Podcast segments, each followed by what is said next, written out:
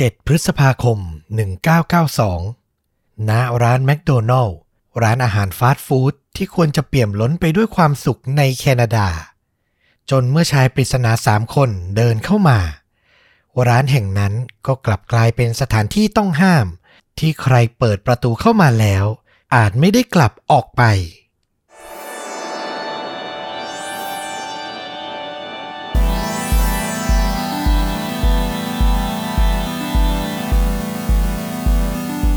สวัสดีครับ สวัสดีครับ ฆ่าจริงยิ่งกว่าหนังพอดแคสต์จากชวนดูดะนะครับ ผมอยู่กับต้อมครับ แล้วก็ฟลุกครับ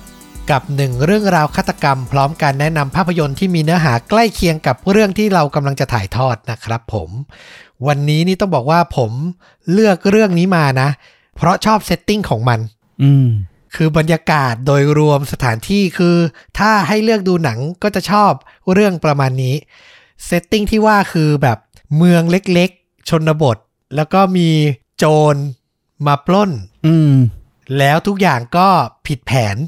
คือนึกออกปะหนังแบบฟอร์มเล็ก ๆ สถานที่ไม่เยอะอยู่ในเมืองเล็ก ๆ ไม่ได้แบบว่ามี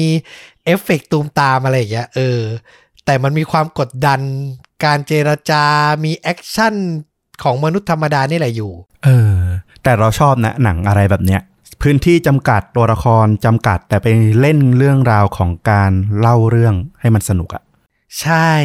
แล้วเรื่องราวเนี้ยมันเหมือนจะดูเป็นเรื่องเล็กๆ แต่พอสถานการณ์มันดำเนินไปอะมันไปถึงจุดที่แบบคิดไม่ถึงอะได้ยังไงก็ไม่รู้อะอืมจนกลายเป็นแบบคดีหนึ่งที่เป็นที่จดจำมากที่สุดในประเทศแคนาดาเลยนะอืมน่าสนใจมากๆนะ เดี๋ยวต้องรอฟังละ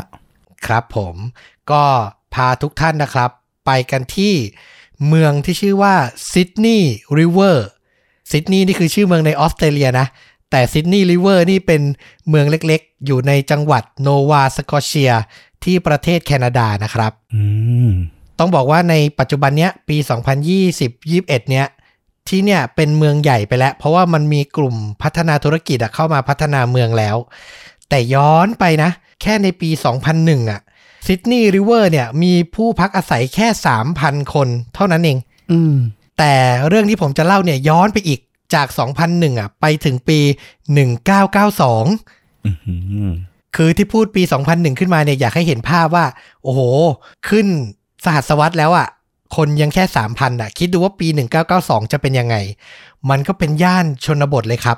คือในอดีตย้อนไปมากกว่านั้นอะเคยรุ่งเรือง เพราะว่าเป็นแหล่งทำเหมืองเหล็กและเหมืองถ่านหินอืมแต่พอพ้นยุคแบบปฏิวัติอุตสาหกรรมอะไรอย่างเงี้ย ทุกอย่างมันก็แบบเสื่อมความนิยมลงเนาะเมืองก็ค่อย ๆ กลายเป็นเมืองชนบทที่ร้างอะ่ะ ก็คือคนไม่ค่อยเยอะ ทุกคนรู้จักกันหมดอะ่ะ เมืองเล็กๆนะครับ เหตุการณ์เนี่ยเกิดขึ้นในวันที่ 6 พฤษภาคมปี 1992 สถานที่เกิดเหตุ ต้องบอกว่าชาวไทยคุ้นเคยแน่นอน เพราะมันคือร้านอาหารฟาสต์ฟู้ดอย่างแมคโดนัลล์ครับ โอ้ นึกภาพสถานที่ออกง่ายเลยคราวนี้ ง่ายเลยนะครับ ในวันนั้นเนี่ยเหล่าพนักงานต่างพากันเก็บร้านตามปกติ ต้องบอกว่าเป็นเวลาค่ำคืนแล้วนะ ร้านเนี่ยปิดไปแล้ว มีพนักงานอยู่ 4 คนครับจำชื่อดีๆ เดี๋ยวผมจะคอยขีดเส้นใต้บ่อยๆ ว่าคนนี้นี่คือคนไหนอืมๆจะได้ไม่งงเนาะ ตัวละครจะเยอะนิดหนึ่งนะครับ พนักงานที่ทำงานอยู่ 4 คน คนแรกเนี่ยชื่อว่าดอนน่าวอร์เรนเป็นหญิงสาววัย 22 ปี เธอเนี่ยเป็นผู้จัดการร้านกะกลางคืนอืมดอนน่ากำลังนับเงิน แล้วก็จัดเก็บเงินเข้าตู้เซฟ บริเวณออฟฟิศเล็กๆ ที่ตั้งอยู่ติดครัวด้านหลังร้านนะครับ คนต่อมาคนที่2เป็นชายหนุ่มวัย 29 ชื่อว่านิวเบอโร เขาเป็นหนุ่มร่างใหญ่ แข็งแรงกำลังทำความสะอาดครัว เตรียมพร้อมสำหรับพนักงานที่จะเข้ามาทำงานในกะเช้าอะเนาะจะได้ทำงานต่อได้เลยนะครับ คนต่อมาชื่อว่าอารีนแมกนิวเธอเป็นหญิงสาววัย 20 ปี เป็นพนักงานทั่วไปนี่แหละ ต้องบอกว่าถึงตอนนั้นน่ะ หมดกะหมดหน้าที่เธอแล้วแต่ว่าเธอรอเพื่อนก็คือผู้จัดการร้านอย่างดอนน่าวอร์เรนอะให้คิดเงินให้เสร็จ เพื่อจะได้ขอติดรถไปลงที่บ้าน คือจะกลับบ้านด้วยกันอืมอ่า นั่นเองนะครับ อ่า และพนักงานคนสุดท้ายคนที่ 4 มีชื่อว่า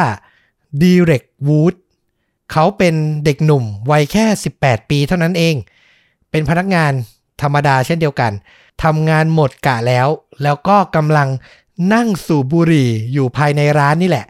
อืมจริง ๆ ในร้านอาหารนี่ห้ามสูบอยู่แล้วเนาะ นั่น แต่เนื่องจากดอนน่าที่เป็นผู้จัดการร้านอะ่ะหยวนหยวนๆให้ไงก็เห็นว่าแบบร้านมันปิดแล้วอะไรอย่างเงี้ยเออก็แบบอ่าเพื่อนกันเพื่อนกันก็ปล่อยให้สูบบุหรี่ในร้านไป สรุปอีกทีตอนนั้นดอนน่าคิดเงินอยู่ในออฟฟิศหลังร้านนิวเบโรทำครัวอยู่ ส่วนดีเล็กกับอาลีนเนี่ย นั่งอยู่ในร้านด้วยกัน คนหนึ่งสูบบุหรี่ อีกคนหนึ่งนั่งแบบตะเตรียมสถานที่ เพราะว่าพรุ่งนี้จะมีเด็ก มาจัดงานวันเกิดที่ร้านอืมก็คือดีเล็กกับอาลีนเนี่ยหมดกะแล้วแต่ระหว่างรอเพื่อนน่ะไม่มีอะไรทำก็ช่วยจัดเตรียมสถานที่นะครับ ทุกอย่างดำเนินไปตามปกติจนถึงเวลาก่อนเที่ยงคืนเล็กน้อย ดีเล็กหนุ่มวัย 18 ปีที่สุบุรีเนี่ย ก็ปลีกตัวขอกลับบ้านก่อนคนแรก ทุกคนไม่รู้ตัวเลยว่าดีเล็กอะกำลังจะกลับมาที่ร้านอีกครั้ง แต่คราวเนี้ย มาพร้อมเหตุการณ์รุนแรงที่กำลังจะเกิดขึ้นด้วยอืมเมื่อเขาเดินออกจากร้านเนาะเขาไม่ได้กลับบ้านอย่างที่บอกคนอื่นครับ แต่เขากลับไปแอบอยู่แถวประตู ชั้นใต้ดินของร้าน ต้องบอกว่าร้านอาหารที่เมืองนอกบางที่เขาจะมีชั้นใต้ดินนะเนาะไว้เก็บพวกวัตถุดิบมหรือเป็นที่สำหรับพนักงานอะไรประมาณเนี้ยนะครับ ซึ่งบริเวณประตูเข้าชั้นใต้ดินนั้นน่ะ พอเข้าไปมันจะสามารถเดินขึ้นบันไดแล้วเข้าไปภายในร้านได้เลย แล้วสิ่งสำคัญก็คือมันไม่ค่อยมีคนใช้ ถ้าจะมีการเคลื่อนไหวใด ๆ ก็คือจะไม่ค่อยมีใครเห็นนะครับดีเล็กวูดอะก็ไปแอบอยู่บริเวณประตูชั้นใต้ดิน ซึ่งเขาได้เปิดแง้มเอาไว้ก่อนหน้านั้นครับ อยากให้ทุกคนนึกภาพนะ มันเป็นประตูเหล็กหนาๆ คล้าย ๆ ประตูหนีไฟซึ่งถ้าใครเปิดมันจะค่อย ๆ ปิดเองอัตโนมัตินึกออกปะใช่เอออไม่สามารถเปิดทิ้งค้างไว้ได้ แต่ดีเล็กอะนำกระเป๋าสะพายของตัวเองอะไปขัดเอาไว้อะอืมเออ ให้ประตูมันแง้มเปิดช่องเอาไว้ก่อนหน้านี้ เพื่อเขาจะใช้เส้นทางนี้แหละ ในการกลับเข้าไปในร้านอีกครั้งหนึ่งครับ ซึ่งต้องบอกว่าในปัจจุบันนี้นะ ประตูชั้นใต้ดินตามร้านพวกเนี้ย ถ้ามันปิดไม่สนิทอะ่ะ มันจะมีเสียงเตือนฉุกเฉินดังขึ้นเนาะหลาย ๆ คนน่าจะเคยเห็นเออนะครับ แต่ย้อนกลับไปในปี 1992 อะ สัญญาณพวกเนี้ยยังไม่มีอ๋อนะครับ และต้องบอกว่าดีเรกอะเข้ามาทำงานที่แมคโดนัลล์เนี่ยมาพร้อมแผนการที่จะปล้นร้านตั้งแต่แรกครับ โอ้โห คือตั้งใจมีแผนมาอยู่แล้วแหละว่างั้นเถอะ แล้วก็มาสมัครเพื่อทำตามแผน ถูกต้องอืมเหตุการณ์เกิด 6 พฤษภาคม ข้ามมา 7 พฤษภาเขาอะทำงานตั้งแต่เดือน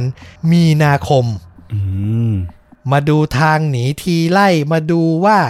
เวลาดึกตอนนี้จะมีใครเข้ากะบ้าง เงินวางอยู่ตรงไหนคือ ดูทุกอย่างจนทะลุปลุโปร่ง ก่อนจะเริ่มต้นแผนขั้นต่อไป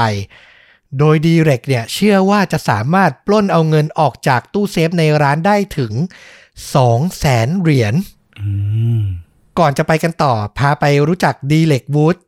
เจ้าของแผนการเนี้ยนิดหนึ่ง เขาเป็นหนุ่มวัย 18 ที่เงียบขรึม ไม่ค่อยสุงสิงกับใคร ทั้งเพื่อนบ้านและเพื่อนที่โรงเรียน ถ้านึกถึงหนังวัยรุ่นตะวันตก character ก็คือหนุ่มประหลาดเก็บตัว อืม เออ ไม่อยากสุงสิงกับใคร คิดอะไรก็แบบเก็บเงียบไว้อยู่ในใจตัวเองอะ่ะ อาจจะมีความเก็บกดเล็ก ๆ แต่เขาก็ไม่ใช้อารมณ์พวกแบบ เนิร์ดพวกอะไรเงี้ยใช่ไหม ภาพลักษณ์ของเขาไม่ไม่เป็นเด็กแบบอารมณ์เงียบขรึม เก็บตัวไม่อยากยุ่งกับใครมากกว่า โดยก่อนหน้านี้เขาเคยคิดแผนการลักเล็กขโมยน้อยที่ร้านค้าแถวบ้านอะ แล้วประสบความสำเร็จอะมาแล้วหลายครั้ง มันคงค่อยๆ สร้างความมั่นใจว่าเขาอะน่าจะทำอะไรที่มันใหญ่โตกว่านั้นได้ สุดท้ายก็เลยกลายเป็นแผนการปล้นร้านแมคโดนัลด์ครั้งนี้ในที่สุด โดยดีเล็ก มีเพื่อนร่วมงานอีกสองคน ชื่อว่าดาเรนมิลส์วัย 18 และฟรีแมนแมคนีลวัย 23อืมดาเรนกับฟรีแมนเนี่ยต้องบอกว่าบุคลิกนิสัยตรงข้ามดีเล็กเลยสองคนนี้เป็นสาย popular หน้าตาดี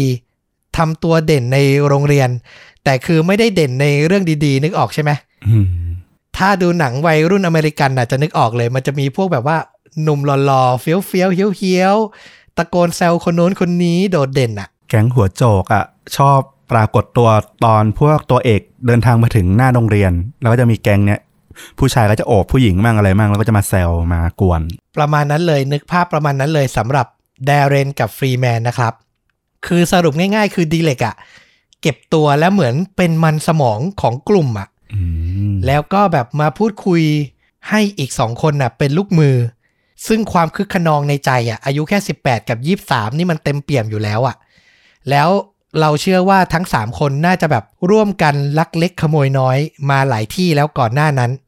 นะครับ จนกลายเป็นแผนใหญ่ในวันนี้ กลับมาที่เหตุการณ์นะครับ หลังเวลาผ่านไปจนเลยเที่ยงคืนเล็กน้อย เข้าสู่วันที่ 7 พฤษภาคม แดเลนและฟรีแมนก็ขับรถมาจอดไว้ในมุมมืด ห่างจากร้านแมคโดนัลล์เล็กน้อย คือจอดอยู่บนแบบถนนที่แบบเป็นดินโคลนเลย ทางแบบชานเมืองเลยเพื่อไม่ให้เป็นจุดสนใจ ไม่ให้ใครเห็นเนาะว่าใครแบบมาจอดรถดึกๆดื่นๆอืมทั้งสองคนสวมเสื้อหลายชั้น เตรียมไว้ว่าพอออกจากร้านหลังปล้นเสร็จนะ จะถอดเสื้อทิ้ง คือสีเสื้อเปลี่ยนอะเป็นเสื้อตัวใหม่ที่อยู่ภายใน เพื่อไม่ให้มีพยานระบุลักษณะของพวกเขาได้ง่ายจนเกินไปอืมคือเตรียมการใช้ได้นะ นอกจากนี้อีกหนึ่งสิ่งสำคัญที่ทั้งคู่เตรียมมาก็คือ ปืนครับ มันเป็นปืนพกของฟรีแมนคือเขาอายุเยอะกว่าอีก 2 คนนะนะ ก็คือ 23 ปีก็เลยสามารถหาซื้อมาได้ และฟรีแมนเนี่ยก็ทำการฝึกยิงมาหลายสัปดาห์แล้ว อันนี้คือหวังผลเลยใช่ไหมเนี่ย หมายถึงการโจรกรรมครั้งเนี้ยแผนคือต้องมีการตายเหรอ ไม่ใช่เลย แผนการเนี่ย simple มาก ๆ นะครับอืม ดีเล็กสรุปแผนไว้อย่างนี้ว่า ดาเรนกับฟรีแมนพอมาถึงนะ ก็ไปเจอเขาที่ทางเข้าประตูร้านชั้นใต้ดินใช่ไหมเมื่อเข้าไปอะก็จะขึ้นไปที่ด้านบน เข้าสู่ตัวร้านเนาะแล้วดาเรนอะก็จะยืนกั้นทางหนีลงใต้ดินเอาไว้ ส่วนฟรีแมนเนี่ยจะวิ่งไปยืนกั้นทางหนีออกจากครัวด้านหลังร้านอืมส่วนดีเล็กเนี่ยจะเป็นคนสั่งให้ผู้จัดการร้านอย่างดอนน่าเนี่ยเข้าไปเปิดตู้เซฟ โดยถ้าระหว่างนั้นมีใครคิดหลบหนี พวกเขาจะทุบตีด้วยอาวุธที่เตรียมมาอีกส่วนหนึ่งเพื่อให้หมดสติอืมส่วนปืนเนี่ย เขาเน้นย้ำเลยว่า พกมาขู่เท่านั้นอืมนี่คือแผนการขั้นต้นเลยนะ ของทั้ง3คนนะครับ แต่ถ้าฟังอย่างนี้ก็จะแปลกๆเหมือนกันที่หนึ่งมีการซ้อมยิงปืน แล้วก็มีการบรรจุกระสุน ใช่ไหม ถ้าเข้าใจถูก เออ ใช่ ก็เอะนิดนึงถูกไหมอืม จากนั้นเมื่อการปล้นเริ่มต้นครับ โจรทั้ง 3 ก็ค่อยๆ เปิดประตูเข้าร้านชั้นใต้ดิน บริเวณนั้นตอนนั้นเนี่ยมืดสนิท มันถูกจัดเตรียมไว้เป็นห้องสำหรับพูดคุยอบรมงาน และเก็บวัตถุดิบ เมื่อเข้าไปได้ดาเรนกับฟรีแมนเนาะลูกมือทั้งสองก็ค่อยๆ หยิบหน้ากากผีฮัลโลวีน มาสวมเพื่ออำพรางหน้าตาอืมดีเล็ก พนักงานร้านและหัวโจกเนี่ยก็ขอปืนมาจากฟรีแมนเพื่อมาพกไว้เอง ส่วนตัวฟรีแมนเนี่ยก็หยิบพลั่วขึ้นมาถือเตรียมไว้ ในกรณีที่ต้องทุบตีเหยื่ออย่างที่เราบอกไป ก็จะใช้พลั่วนี่แหละนะครับ นอกจากนี้ฟรีแมนยังพกเชือก เผื่อไว้สำหรับถ้าจะต้องมัดมือหรือมัดเท้าเหล่าพนักงานร้าน ส่วนแดเลนน่ะพกมีดแยกมาต่างหากอีกสองเล่มม แต่ยังไม่ทันที่ทั้ง 3 คนน่ะ จะเดินขึ้นบันไดชั้นใต้ดินเข้าไปที่ตัวร้านดอนน่าผู้จัดการร้านกับเพื่อนอย่างอารีนน่ะก็เดินผ่านประตูอะมาพอดีอืมหมายถึงช่องบริเวณด้านบนนะนะ แล้วก็เห็นทั้ง 3 คนเสียก่อนครับ ตรงนั้นน่ะที่น่าสงสัยและน่าตกใจมากก็คือดีเล็กวูดผู้เป็นหัวโจกและเป็นพนักงานร้านน่ะเขาไม่ได้เตรียมหน้ากาก หรือเสื้อผ้ามาอำพรางตัวแม้แต่น้อยอะคือยังใส่ชุดพนักงาน และไม่ได้มีหน้ากากพรางตัวเหมือนเพื่อนอีกสองคนครับ คือยังเตรียมไม่เสร็จแต่โดนพบก่อนเหรอ หรือว่าออกมาแล้วแล้วก็เลยโดนเจอ สงสัยได้ทั้งสองทางเลยฟลุกอืมคือเตรียมตัวยังไม่เสร็จแล้วโดนพบ หรือตั้งใจหรือเปล่า ลองฟังรายละเอียดกันต่อนะครับอืมคือตอนนั้นน่ะพอดอนน่า กับอาลีนเห็นทั้ง 3 คนน่ะ พวกเธออะยังไม่ตกใจทันทีนะ เพราะมันมีดีเล็กอยู่ด้วยไง เพื่อนของเธอที่แบบเพิ่งออกจากร้านไปอะแถทั้งสองคนน่ะเดินลงมาที่ชั้นใต้ดินของร้านนะ ดอนน่าที่เป็นผู้จัดการร้านอะ ถึงกับเอ่ยปากถามดีเล็กว่า นี่มันล้อกันเล่นใช่ไหมเนี่ย คือนึกว่าสามคนเนี้ยจะมาอำอะไรอะ นึกออกปะอืม ไม่ได้คิดว่าจะเป็นการปล้นที่จริงจังอะไรเลยนะครับ แต่มันไม่ใช่การล้อเล่นครับ สถานการณ์ตอนนั้นอย่างที่ฟลุกว่า ไม่รู้ว่าเตรียมการยังไม่เสร็จแล้วตกกระไดพลอยโจรหรือตั้งใจ อันนี้ไม่รู้เลย แต่ดีเล็กอะตัดสินใจที่จะทำตามแผนการปล้นต่อ เขายกปืนขึ้นมา และยิงใส่อาลีนเข้าที่ศีรษะอืมยิงเลยครับ เพิ่งจัดเตรียมสถานที่สำหรับวันเกิดเด็กน้อยอยู่ ด้วยกันเมื่อกี้นะอืมแต่ตอนนี้ยกปืนยิงแล้ว เธอล้ม และแน่นิ่งไปแทบจะทันที ท่ามกลางความตื่นตกใจของทุกคนรอบข้างครับ คือตอนนั้นทุกคนก็คงอึ้งกันหมด ฟรีแมนกับแดเรนในฐานะลูกมือโจรอะ ก็คิดไม่ถึงหรอกว่ามันจะเกิดเหตุการณ์นี้เร็วขนาดนี้นึกออกปะยังไม่ได้ทำอะไรเลยอะแต่ตอนนั้นน่ะ ฟรีแมนที่เป็นพี่ใหญ่สุดวัย 23 ที่ยืนถือพลั่วอยู่ในมืออะเขามองดูร่างของอาลีนที่ล้มฟุบลงไปที่พื้นชั้นใต้ดินร้านนะนะ แล้วก็ได้สติเป็นคนแรก ก่อนจะตะโกนสั่งให้ดีเล็กอะพาดอนน่าเดินขึ้นบันไดเพื่อไปยังออฟฟิศด้านหลังร้าน เพื่อเปิดตู้เซฟให้เร็วที่สุดอืมหลังจากนั้นทุกอย่างก็เข้าสู่ความโกลาหลครับ ดิเล็กอะบังคับดอนน่าให้เดินไปที่ออฟฟิศเนาะ โดยมีโจรลูกมืออีกสองคนเดินตามหลัง ซึ่งก่อนจะถึงออฟฟิศอะมันต้องผ่านบริเวณห้องครัว ที่นิวเบอร์โรอะกำลังทำความสะอาดอยู่ครับอืมโชคร้ายมาก ๆ ที่ชายหนุ่มวัย 29 นิวเบอร์โรนะกำลังโฟกัสตั้งใจทำงานและไม่รู้ตัวเลยแม้แต่น้อยว่าความตายอะเข้ามาใกล้แค่เอื้อม คือไม่ได้ได้ยินเสียงปืนจากชั้นใต้ดินเลยครับ ระหว่างที่เขาก้มหน้าก้มตาทำความสะอาดอะดีเล็กก็เดินตรงเข้ามา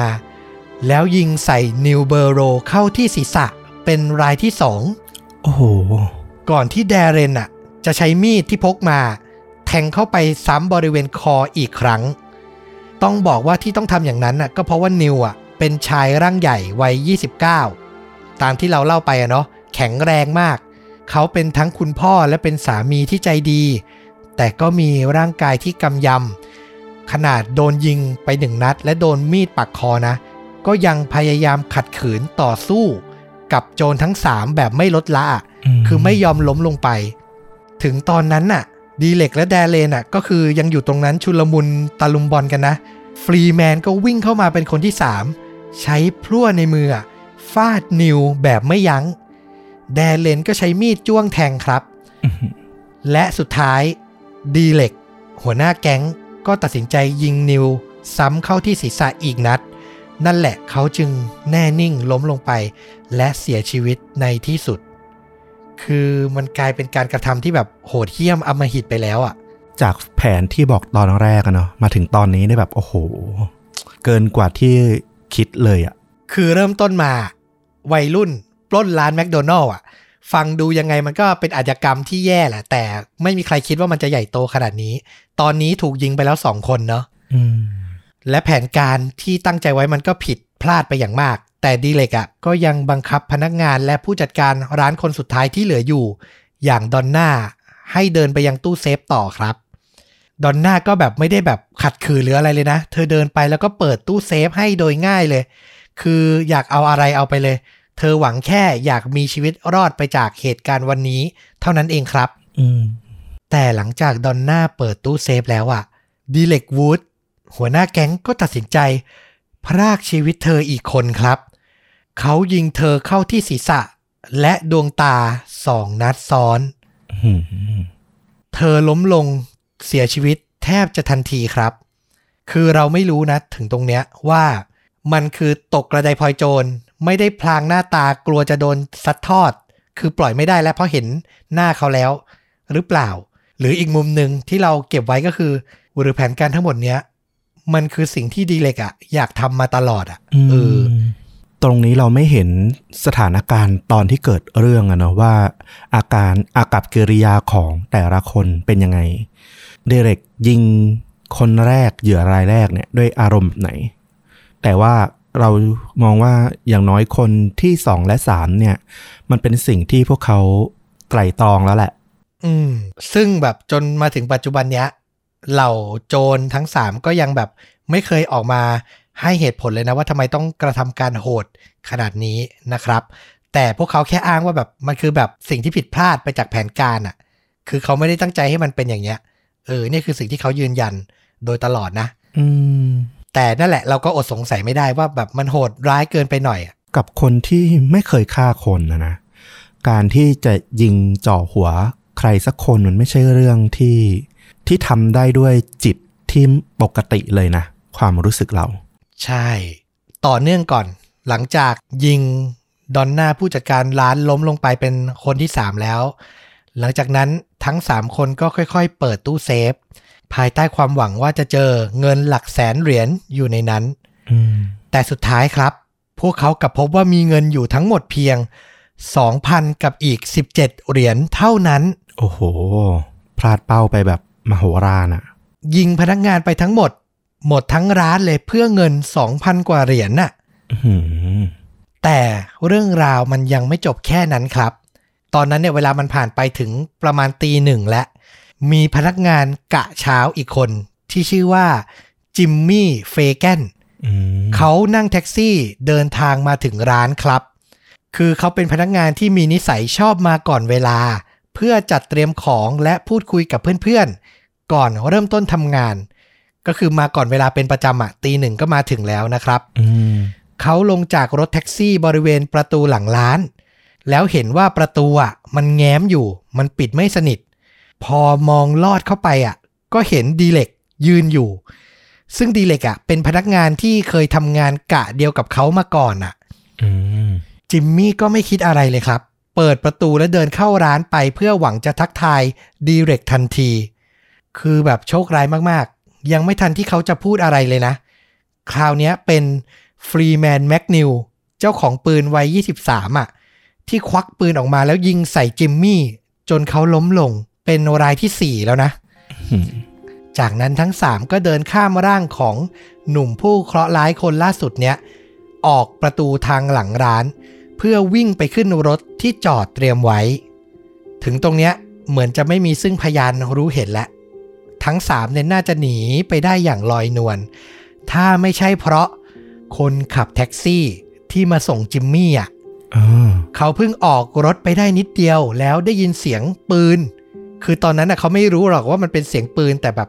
มันดังขึ้นมาแล้วแบบเป็นเสียงที่น่าสงสัยอะอืมอืมเขาก็แปลกใจว่ามันเป็นเสียงอะไร ก็เลยหันมองกระจกมองหลัง แล้วก็เห็นกลุ่มชายหนุ่มเนี่ย วิ่งออกมาจากประตูหลังร้านท่าทางแปลกประหลาดมากๆ ยิ่งตอนนั้นน่ะมันตีหนึ่งไง มันไม่ควรจะมีใครมาวิ่งวุ่นวายกัน เออ สุดท้ายคนขับแท็กซี่จึงตัดสินใจรวบรวมความกล้า ลงจากรถแล้วเปิดประตูหลังร้านเข้าไปดูว่าเกิดอะไรขึ้นครับอืมแทบจะทันทีเลย เขาก็พบศพของจิมมี่นอนอยู่ คนขับแท็กซี่ก็รีบวิ่งกลับขึ้นรถ แล้วโทรศัพท์แจ้งตำรวจอย่างเร่งด่วน โดยที่ระหว่างรอเจ้าหน้าที่มาถึงเนี่ยเขาก็ตัดสินใจนะ ขับรถแท็กซี่วน เป็นวงกลมอยู่บริเวณลานจอดรถอะ่ะคือไม่กล้าจอดรถอยู่นิ่งๆอะอืมเพราะว่าไม่แน่ใจว่าผู้ก่อเหตุยังซุ่มอยู่บริเวณนั้นไว้ คือก็ตัวกลัวตัวเองจะอันตรายเหมือนกัน ก็เลยขับวนอยู่อย่างนั้นนะครับ จนเจ้าหน้าที่มาถึง และต้องบอกว่าการที่คนขับรถแท็กซี่อะเห็นเหตุการณ์รวดเร็วเนี่ย มันเป็นผลดีและเป็นโชคดีในโชคร้ายมากๆ เพราะนั่นทำให้เจ้าหน้าที่อะมาถึงร้านได้เร็ว และสามารถช่วยเหลือเหยื่อได้หนึ่งชีวิตครับ อืม นั่นก็คือคุณอารีนแมกนิวหญิงสาววัย 20 ที่ถูกยิงคนแรกอะ่ะ อ๋อ เธอถูกยิงที่ศีรษะ ใช่ไหมที่เล่าตอนแรก ใช่ เธอถูกยิงที่ศีรษะเลยนะ แต่ยังหายใจอยู่แต่ก็แบบรวยลินแบบใกล้จะหมดลมแล้วอะ่ะ แต่ดีที่เจ้าหน้าที่มาถึงเร็ว พาเธอส่งรักษาที่โรงพยาบาลจนพ้นขีดอันตรายครับ แต่ที่น่าเสียดายก็คือ เธอต้องตกอยู่ในสภาพพิการอืมคือต้องนั่งรถเข็นไปตลอดชีวิต เพราะว่ากระสุนน่ะสร้างความเสียหายให้กับสมองของเธอ จนไม่สามารถใช้ชีวิตได้ตามปกติครับออืมก็เป็นโชคดีและโชคร้ายที่มาพร้อมๆกันเลย ใช่ ย้อนกลับไปดูที่โจรวัยรุ่นทั้งสามหลังจากขึ้นรถแล้วขับไปสักพักอะ่ะ พวกเขาก็นึกออกฟลุกว่ามีสิ่งผิดพลาดใหญ่อย่างหนึ่ง อันนี้ขอเดาก่อน เดาว่าน่าจะทิ้งปืนไว้หรือเปล่า เกือบถูกเหรอ ไม่ได้ทิ้งปืน แต่ถ้าฟังเรื่องดีๆ พวกเขาลืม กระเป๋าสะพายของดีเร็กไว้ครับ อ๋อ ที่วางคั่นประตูหลังร้านไว้ ใช่ไหม ใช่ ลืมเอามาด้วย แล้วในกระเป๋าสะพายนั้นน่ะ มันมีทั้งบัตรประชาชน ชุดยูนิฟอร์ม และข้าวของส่วนตัวของดีเร็กหัวหน้าแก๊งเนี่ย แทบจะทั้งหมดเลยอืมคือระบุตัวตนได้ร้อยเปอร์เซ็นเลยอะแต่สุดท้ายพวกเขาก็คิดออกว่าจะแก้ไขยังไงดีเล็กเนี่ย บอกว่าเขาอะจะให้การกับตำรวจว่าเขาสูบบุหรี่ อยู่บริเวณนอกร้าน แล้วพอได้ยินเสียงปืนอะเขาก็วิ่งหนีออกมา โดยทิ้งกระเป๋าสะพายเอาไว้อืมจากนั้นแดเรนกับฟรีแมนอะก็ส่งดีเล็กลงที่ร้านสะดวกซื้อ เพื่อให้เขาอะทำทีเป็นวิ่งเข้าไปโทรแจ้งความว่าได้ยินเสียงปืนที่ร้านแมคโดนัลล์ที่ตัวเองทำงานอยู่ แต่เขาอะวิ่งหนีออกมา ซึ่งในตอนนั้นต้องบอกว่าตำรวจบางส่วนอะอยู่ที่เกิดเหตุแล้ว เพราะว่าคนขับรถแท็กซี่แจ้งเข้ามาก่อนแล้วเนาะอืมถึงตรงนี้อะ คือมันก็น่าสงสัยนิดนึงตำรวจจริง ๆ น่าจะต้องแบบเรียกดีเล็กไปที่สถานี เพื่อสอบสวนเพื่ออะไรทันทีถูกปะอืมแต่ด้วยความที่เราเข้าใจไปเองว่า อาจจะเพราะว่าเป็นเมืองเล็ก ๆ เป็นย่านชนบท เหล่าตำรวจไม่ได้พร้อมกับคดีใหญ่โตขนาดนี้อะเออทำให้ความสับสนมันยังมีค่อนข้างมากตำรวจที่โทรศัพท์คุยกับดีเล็กก็เลยสั่งดีเล็กว่ากลับบ้านไปก่อน เดี๋ยวจะติดต่อไปอีกที คือไม่ได้สงสัยในตัวดีเล็กเลยอะ คิดว่ากันไว้เป็นพยานแน่ๆนะ ถ้าอารมณ์นี้ ใช่ แต่ด้วยความร้อนใจ หรืออยากแสดงว่าตัวเองบริสุทธิ์ยังไงไม่ทราบครับ ดีเล็กไม่กลับบ้าน แต่เลือกที่จะกลับไปที่บริเวณถนนที่อยู่ใกล้กับร้านแมคโดนัลล์ที่เกิดเหตุ เพื่อไปพบกับตำรวจที่แบบตรึงกำลังไว้อยู่อะอืมไปถึงแล้วก็บอกเลยว่าเนี่ย ผมเพิ่งโทรศัพท์แจ้งนะว่าแบบ ได้ยินเสียงปืนแล้วก็วิ่งออกมา คือผมมาอยู่ในเหตุการณ์บางส่วนนะ แต่ผมก็แบบไม่ได้เห็นหน้าคนร้ายไม่ได้อะไรคือ พยายามจะมายืนยันตัวเองก่อนอะออกตัวก่อนว่า ไม่ได้มีส่วนเกี่ยวข้องที่เป็นคนร้ายนะ อะไรอย่างเงี้ย อืม ซึ่งไอการพยายามจะแสดงความบริสุทธิ์เนี่ยแหละ มันก็ทำให้ตำรวจอะเริ่มคลางแคลงและสงสัยตัวเขา จากหลาย ๆ จุด เช่นคำให้การที่เขาบอกว่าตัวเองยืนสูบบุหรี่อยู่หน้าร้าน แต่ในที่เกิดเหตุอะ ไม่พบก้นบุหรี่เลย แม้แต่อันเดียวครับ อืม คือมันแบบกลับกลายเป็นความน่าสงสัยและ นอกจากเนี้ย ในคำให้การของดีเล็กอะ เขาอ้างว่าแดเรนอะ เป็นคนขับรถมาส่งเขาเพื่อทำงาน ตำรวจก็เลยเรียกแดเรนมาสอบสวนว่า คืนนั้นเขาทำอะไรบ้างแดเรนก็พูดต่อว่า คืนนั้นเขาอยู่กับฟรีแมนโอ้โหพูดง่าย ๆว่า พากันมาให้ตำรวจสืบสวนหมดเลย คือต่างคนต่างซัดทอดกันจนแบบมาเกี่ยวข้องกันหมดเลยครับ สุดท้ายตำรวจเห็นถึงความน่าสงสัยของทั้ง 3 คนแล้วเขาก็ขอให้แดเรนกับฟรีแมนน่ะเข้าเครื่องจับเท็จอืมซึ่งในตอนนั้นมันสามารถปฏิเสธได้นะ ถ้าไม่เต็มใจ เพราะว่ามันก็ยังแบบไม่ได้แบบการันตีร้อยเปอร์เซนว่าแบบเป็นผลจริงอะ่ะ มันก็มีหลายครั้งที่อาชญากรหรือผู้ต้องสงสัยปฏิเสธเนาะแต่แดเรนกับฟรีแมนด้วยความเป็นวัยรุ่นหรือมั่นใจเหมือนดีเล็กก็ไม่รู้ ทั้งคู่ตอบตกลงครับ ที่จะเข้าเครื่องจับเท็จ และแน่นอนว่าผลลัพธ์ก็ออกมาว่า ทั้งคู่โกหก และปิดบังข้อมูลบางอย่างอยู่ และบวกกับหลังจากวันปล้นน่ะแดเรนกับฟรีแมนก็มีพฤติกรรมที่ทำให้คนรอบข้างสงสัย ด้วยการใช้จ่ายเงินมือเติบมากกว่าปกติ คือปล้นมาอาจจะฟังดูไม่เยอะนะสองพันเหรียญ แต่สำหรับวัยรุ่นน่ะ เออมันมันก็คือขนองอะ มันก็ไม่น้อยอะนะครับ และยิ่งอย่างที่บอกนิสัยเขาแบบทำตัวเด่นอยู่แล้วด้วย มันก็เลยยิ่งเป็นภัยนะครับ แต่มีเกล็ดที่น่าแปลกนิดนึงก็คือดีเล็กหัวโจกต้นคิดอะไม่ได้ขอแบ่งเงินมาเลยนะ แล้วก็ไม่ได้ใช้เงินที่ปล้นมาเลยแม้แต่น้อย ซึ่งตรงเนี้ยก็ไม่รู้ว่าเพราะเขาช็อกกับเหตุการณ์ ที่ตกกระไดพลอยโจรยิงคนไปถึง 4 คน หรือเพราะเขากลัว เพราะตำรวจอะจับตามองเขาอยู่หรือเปล่า อันนี้ก็เป็นที่น่าสงสัย นะครับ แต่สุดท้ายอะตำรวจก็จับกลุ่มทั้ง3ในฐานะคนร้ายในที่สุดอืมคือการคลี่คลายมันไม่ได้ยากอะ่ะ มันคืออารมณ์คึกขนองแล้วก็ปิดความลับไม่มิดของวัยรุ่น บวกกับการเป็นเมืองเล็กๆ อย่างที่เราบอกไปอะ่ะ ก็ใช้เวลาไม่ได้นานเท่าไหร่นะครับ ก็จับได้ แล้วจริง ๆ นะ ตอนที่พอซักกันไปว่าอยู่ด้วยกันสามคน แล้วมันดันตรงกับที่ แท็กซี่คนนั้นน่ะ คนขับแท็กซี่เห็นพอดีว่ามีเด็กหนุ่มสามคนวิ่งออกมาจากร้านน่ะ มันก็แบบเหมาะเจาะ ใช่ใช่ ก็อย่างต้อมว่าแหละ ด้วยอารมณ์ความเป็นวัยรุ่นที่น่าจะคึกขนองอย่างที่บอก แล้วก็มั่นใจว่าตัวเอง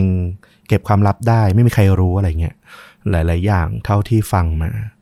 ก็น่าสนใจ แต่ก็อย่างที่บอกว่ารายละเอียดของเรื่องเนี้ยมันยังขาดบางส่วนไปที่ทำให้เรา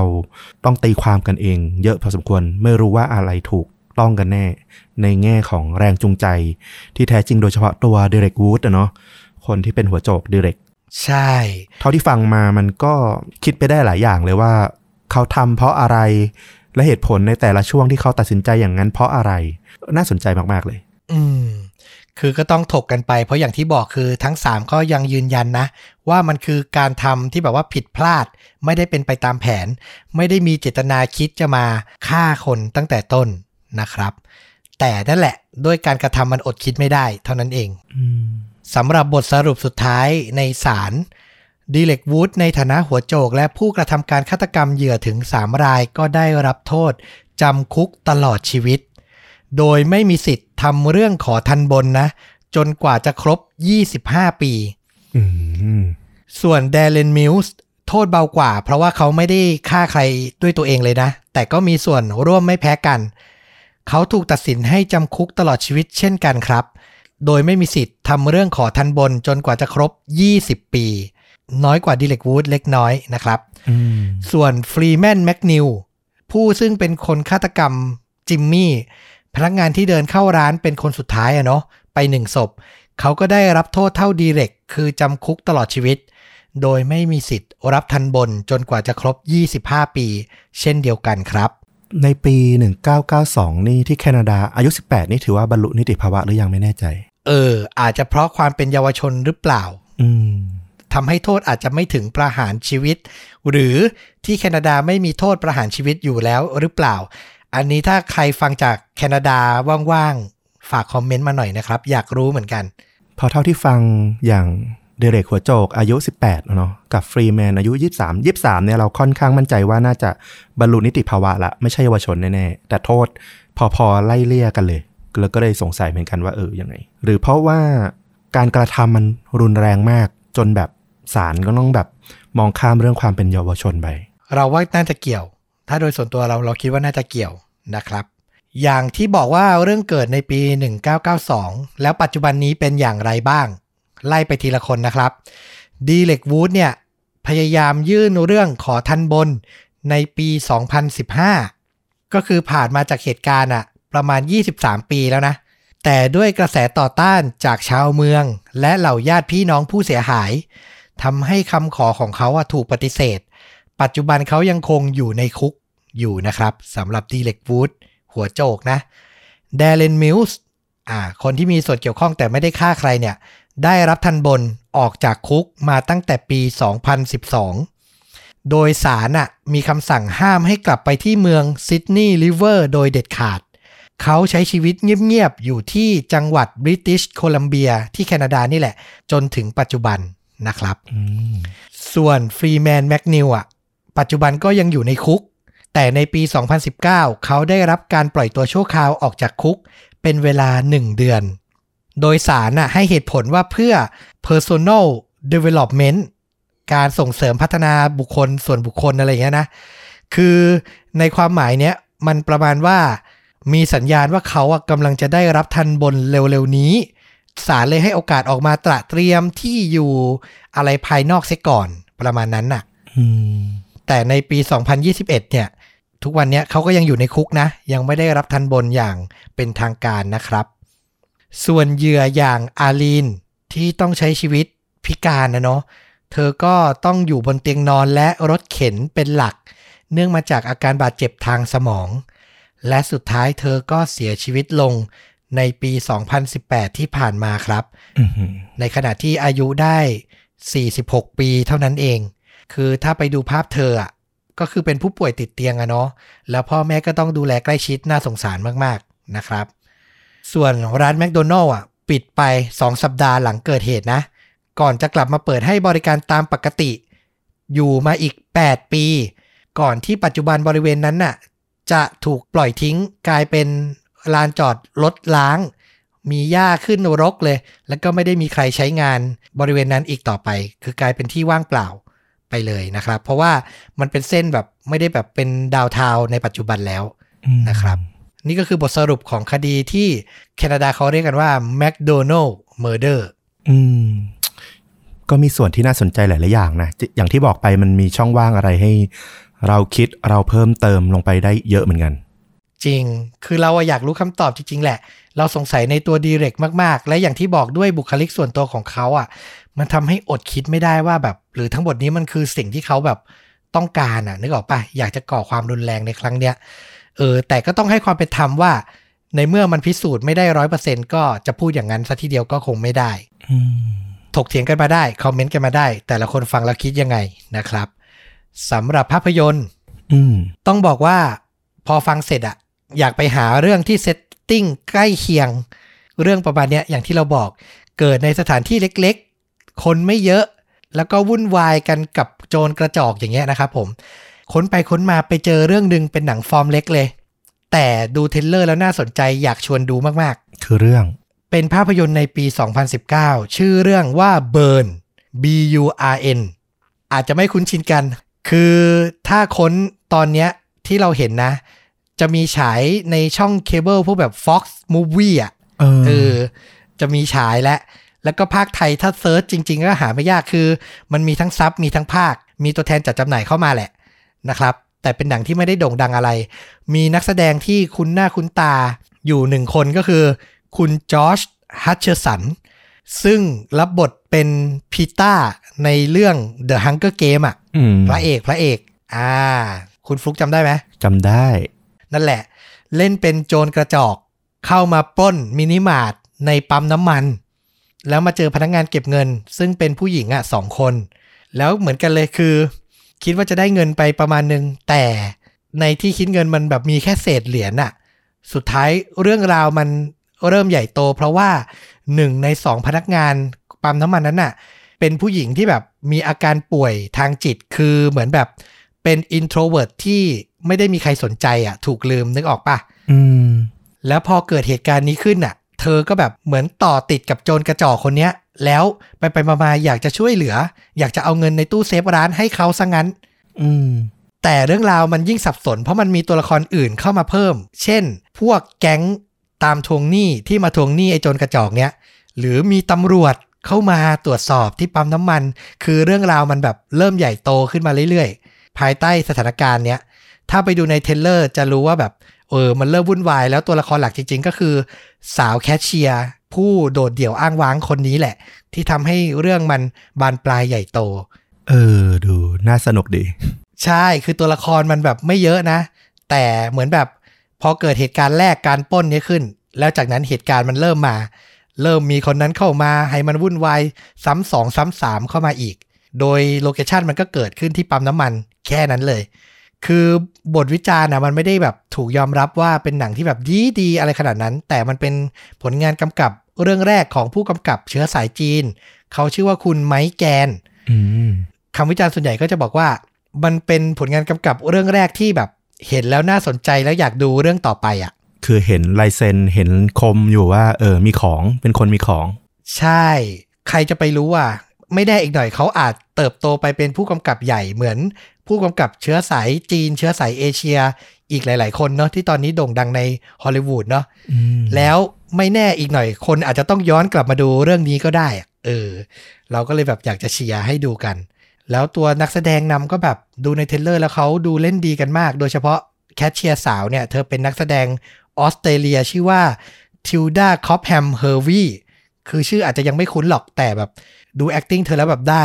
มาก ๆ เลย เออ ดูจากภาพแล้วดูมีเสน่ห์เนอะดูแบบน่ามองอะหมายถึงว่าอยู่ในหนังแล้วคงแบบตรึงสายตาอยู่พอสมควรเลย ใช่นะครับ นอกจากนี้ยังมีอีกคนหนึ่งน่าจะคุ้นๆ ก็คือเอ่อนักแสดงชาวคอสตาริกาแต่หน้าเขามาทางเอเชียเนอะชื่อคุณแฮร์รี่ชุมป่ะหรือชัมขออภัยนะครับถ้าพูดผิดอืมเขาเล่นเรื่อง Crazy Rich Asian อะอ๋อ คนเนี้ยเล่นเป็นตำรวจในเรื่องนี้ ก็นี่แหละอยากให้ดูกันกับภาพยนตร์ชื่อสั้นๆ ง่าย ๆ เลย เรื่อง Burn B U I N หนังปี 2019 นะครับ นั่นแหละก็ครบถ้วนไปนะ คดีอาจจะแบบค้างคาใจในบางประเด็นเนี่ย แต่เราก็อยากจะถกกันจริง ๆ คือเราอ่านแล้วเราก็แบบนอนคิดคนเดียวอะ่ะเออหลังจากพอดแคสต์ตอนนี้ปล่อยไปก็จะไม่คิดคนเดียวแล้ว จะมีคนมาให้ข้อมูลวิเคราะห์ร่วมกันและรออ่านนะครับอ่าแล้วกลับมาพบกับ เรื่องจริงยิ่งกว่าหนังและค่าจริงยิ่งกว่าหนังได้ใหม่นะครับ ทุกวันจันทร์และวันพฤหัส2ทุ่มตรงทุกช่องทาง Facebook YouTube b l o g d i t Spotify และ Apple Podcast วันนี้ลาไปก่อน สวัสดีครับ สวัสดีครับ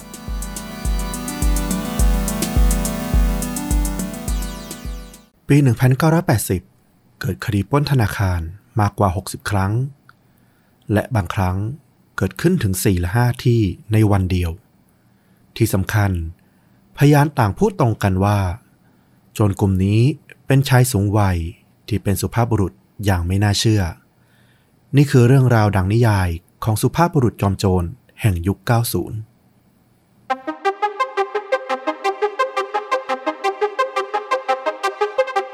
สวัสดีครับ สวัสดีครับ เรื่องจริงยิ่งกว่าหนังพอดแคสต์จากช่องชวนดูด่านะครับผมอยู่กับต้อมครับ แล้วก็ฟลุกครับ พร้อมด้วยหนึ่งเรื่องจริงสุดเข้มข้นจนถูกนำไปสร้างเป็นภาพยนตร์นะครับผม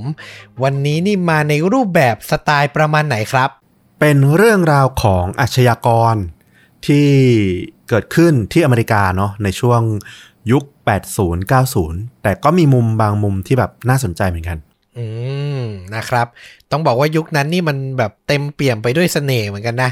เป็นยุคที่แบบว่ายังอนาล็อกอยู่นะ ดิจิตอลยังเข้าไม่ถึงนะ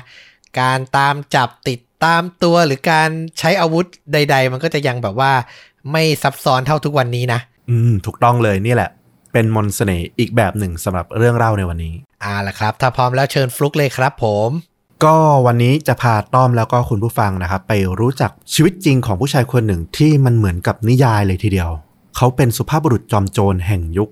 80-90 เลย พูดอย่างนั้นเลยก็ได้ว่าได้อืมชื่อของเขามีชื่อว่า Forrest Tucker นะ เกิดเมื่อวันที่ 23 มิถุนายน ปี 1920 Tucker เนี่ยเขาก็เป็นเด็กผู้ชายธรรมดาธรรมดาคนหนึ่งนี่แหละ มีคุณพ่อคุณแม่ แล้วก็ตัวเขาน่าจะเป็นลูกคนเดียว ในช่วงฤดูใบไม้ผลิของปี 1936 ตอนนั้นเขาอายุได้ประมาณ 15-16 ปีนะเขาก็ถูกขังคุกครั้งแรกในข้อหาขโมยรถจักรยานเนาะในเมืองสจวตของรัฐฟลอริดา ซึ่งก็เป็นเมืองเล็กๆ ที่เขาอาศัยอยู่นั่นแหละ อยู่ติดกับแม่น้ำชื่อว่าเซนต์ลูซี่ตอนนั้นต้องบอกว่ายุค 3040 เนี่ยมันเป็นยุคที่เกิดสภาวะเศรษฐกิจตกต่ำอย่างหนักในอเมริกา อาชญากรรมแล้วก็ปัญหาสังคมเนี่ยมันก็จะมากขึ้นตามตัวไปด้วย ซึ่งทักเกอร์เนี่ยเขาเกิดในยุคนี้พอดี เขาโตมาเป็นวัยรุ่นในยุคนี้พอดี เขาบอกกับตำรวจว่าเขาขโมยจักรยานเนี่ย เพียงเพราะว่าเป็นความตื่นเต้นเป็นความคึกขนองของวัยรุ่นเท่านั้นเองอืมแต่ว่าการถูกจับในช่วง 15 ปี 16 ปีเนี่ย มันก็สร้างความเปลี่ยนแปลงให้กับเด็กคนหนึ่งเหมือนกัน เพราะว่าความรุนแรงของกฎหมายในยุคนั้นอะ่ะ มันไม่ได้แบบมองว่าเป็นเยาวชนหรือเป็นผู้ใหญ่อะไรขนาดนั้นนะ มันมีความแบบก้ากึ่งคลุมเครืออยู่ยิ่งแบบเป็นเมืองเล็ก ๆ อย่างเงี้ย ผู้บังคับใช้กฎหมายเขาอาจจะแบบไม่ได้มองเรื่องของการให้โอกาสเยาวชนกลับตัวในลักษณะนั้น มันก็ทำให้ตัวของทักเกอร์เนี่ย เขารู้สึกว่าเขาถูกตัดสินอย่างไม่เป็นธรรม จากการขโมยจักรยานอะเขาถูกตัดสินให้จำคุกเทียบเท่ากับผู้ใหญ่เลย ถูกตีโซ่ตรวนอะ โอ้โห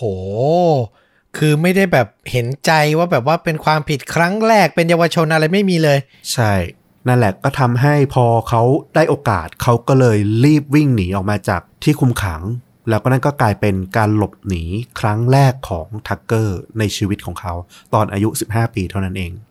ซึ่งจริงๆก็หนีได้ไม่ไกลนะ เพราะว่าสุดท้ายตำรวจเขาก็ไปตามพบที่สวนส้มแห่งหนึ่ง อยู่ไม่ใกล้ไม่ไกลหลังจากนั้น ด้วยความเป็นเด็กแหละเขาไม่ได้คิดหรอกว่าการขโมยจักรยานหรือแบบทำเรื่องคึกขนองแบบเนี้ยเขาจะกลายเป็นอาชญากรที่แบบถูกขังคุก ถูกตีโซ่ตรวน แล้วก็ถูกตามไล่ล่าขนาดนี้ทักเกอร์เขาก็บอกว่านั่นแหละมันคือจุดเริ่มต้นของตำนาน Forest Tucker ที่คนในรุ่นหลังได้รู้จัก ชีวิตในวัยเด็กเขาก็น่าสงสารนะ เพราะว่าคุณพ่อเขาเนี่ยเป็นพนักงานขับรถขนของประมาณนี้ แต่ว่าก็ทิ้งครอบครัวของทักเกอร์ไปนะ ตอนที่เขาอายุได้เพียง 6 ขวบเท่านั้นเองทำให้คุณแม่ของเขาเนี่ยต้องแบบทำงานอย่างหนักมากๆ เพื่อที่จะส่งเสียเลี้ยงดูทักเกอร์ให้เติบโตขึ้นมาได้ ด้วยความที่ต้องทำงานหนักอะคุณแม่ก็เลยส่งทักเกอร์เนี่ยไปอยู่กับคุณยาย ก็ทำให้วัยเด็กของทักเกอร์เนี่ยก็ค่อนข้างที่จะแบบขาดความอบอุ่นแล้วเนาะคุณยายก็อย่างว่าแหล้วเนาะสูงวัยละ จะให้มาเลี้ยงหลานใกล้ชิดอย่างเงี้ยดูแลเด็กเนี่ยมันก็ไม่ได้เต็มที่อยู่แล้วก็ทำให้ทักเกอร์เนี่ยเขาเติบโตมากับการเป็นเด็ก วัยรุ่นที่เล่นกับอยู่กับตัวเองอะ่ะไม่ค่อยมีเพื่อนฝูงในสังคมเท่าไหร่เขาก็จะเล่นอยู่บริเวณฝั่ง ริมแม่น้ำเซนต์ลูซี่ที่เราพูดกันตั้งแต่ตั้งแต่ต้นเนี่ยแหละ แล้วเขาก็เรียนรู้ที่จะเล่นเครื่องดนตรีต่างๆ เช่นแซกโซโฟนหรือคลาริเนตด้วย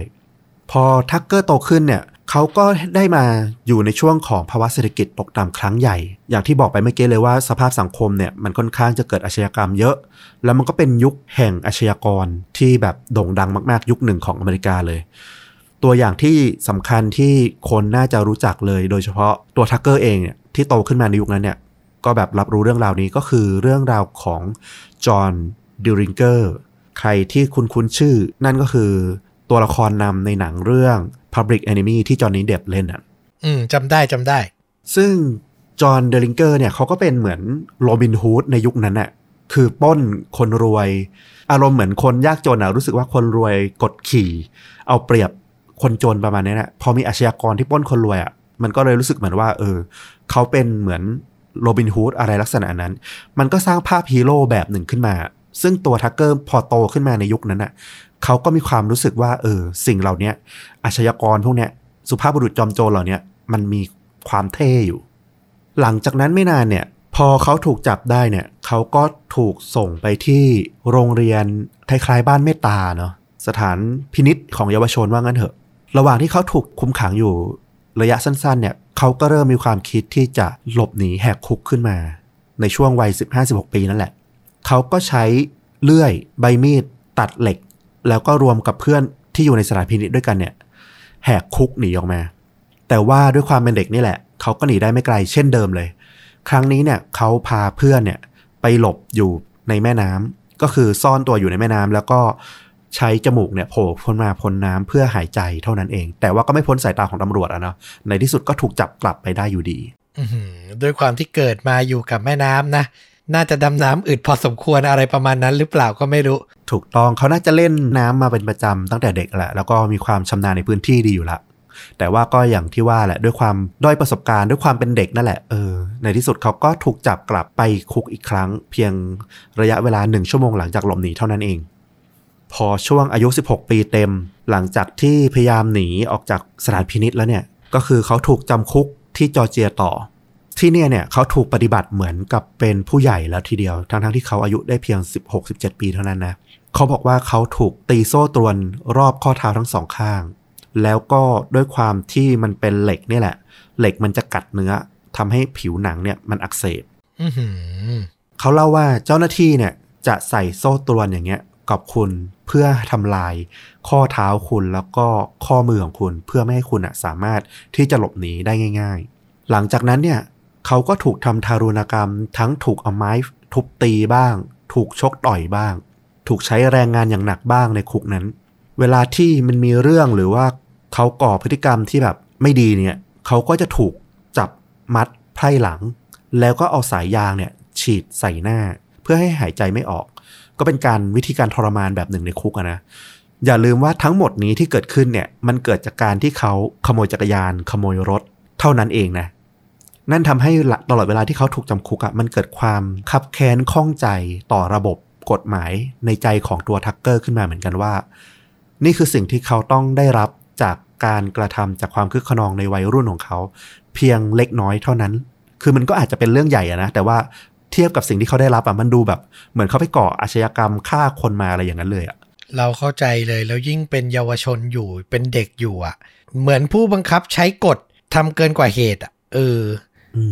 ตอนนี้ทักเกอร์เขาก็ถูกติดคุกยาวเลย เพราะว่าตัวโทษของเขา มันเพิ่มขึ้นจากการแหกคุกหลายครั้งนั่นแหละ มันทำให้เขาสะสมโทษมาเป็นระยะเวลาหลายปีเลยทีเดียว จนกระทั่งเขาอายุ 24 ปีนะเขาก็เรียกว่าได้ใส่ชุดนักโทษเต็มที่ละ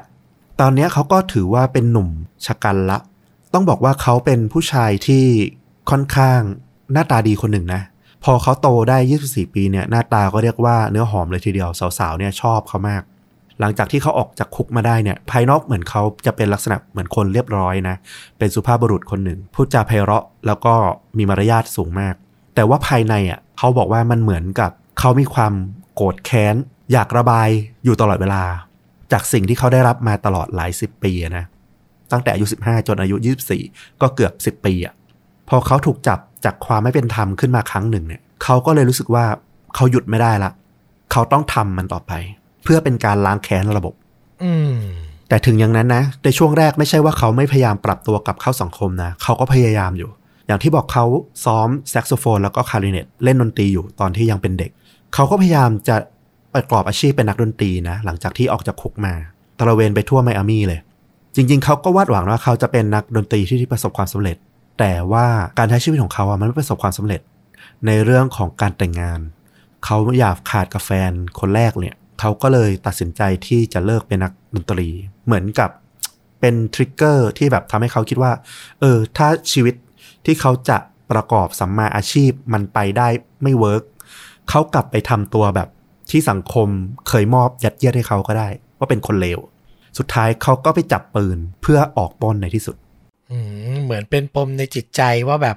พยายามกลับตัวพยายามใช้ชีวิตปกติแล้วมันไม่ work มันไม่ดีใช่ไหมใช่ งั้นก็ขอแก้แค้นเอาคืนสังคมกฎหมายสักหน่อย อืม เราพอจะเข้าใจนะ เสียเวลาชีวิตในวัยเด็กต่อวัยรุ่นไปสิบปีอะเออมันก็น่าคับแค้นหัวจิตหัวใจอยู่เหมือนกัน และก็อีกอย่างหนึ่งที่ทำให้เขาตัดสินใจอย่างนี้อะอย่างที่บอกตั้งแต่ต้น มันมีประเด็นเรื่องของ ไอคอนในด้านของวีรบุรุษอาชญากรอะที่มันเกิดขึ้นในยุคนั้นเยอะมาก รวมถึงในยุคคาวบอยอย่างเจสซี่เจมส์ซึ่งก็มีหนังเป็นของตัวเองเหมือนกันเนี่ยที่เป็นเรื่องราวของจอมโจรปล้นรถไฟในช่วงหนึ่งปี 1910 กว่าๆเนี่ย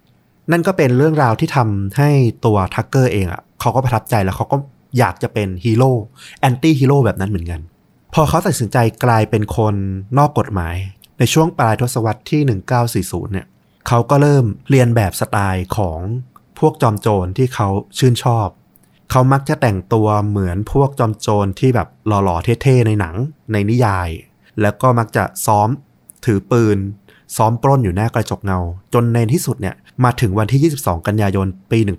1950 เขาก็อายุได้ 30 ปีละเขาก็เริ่มออกปล้นธนาคารเป็นครั้งแรก โดยก็เริ่มลงมือในบริเวณเมืองไมอามีที่เขาปักหลักอยู่นั่นแหละ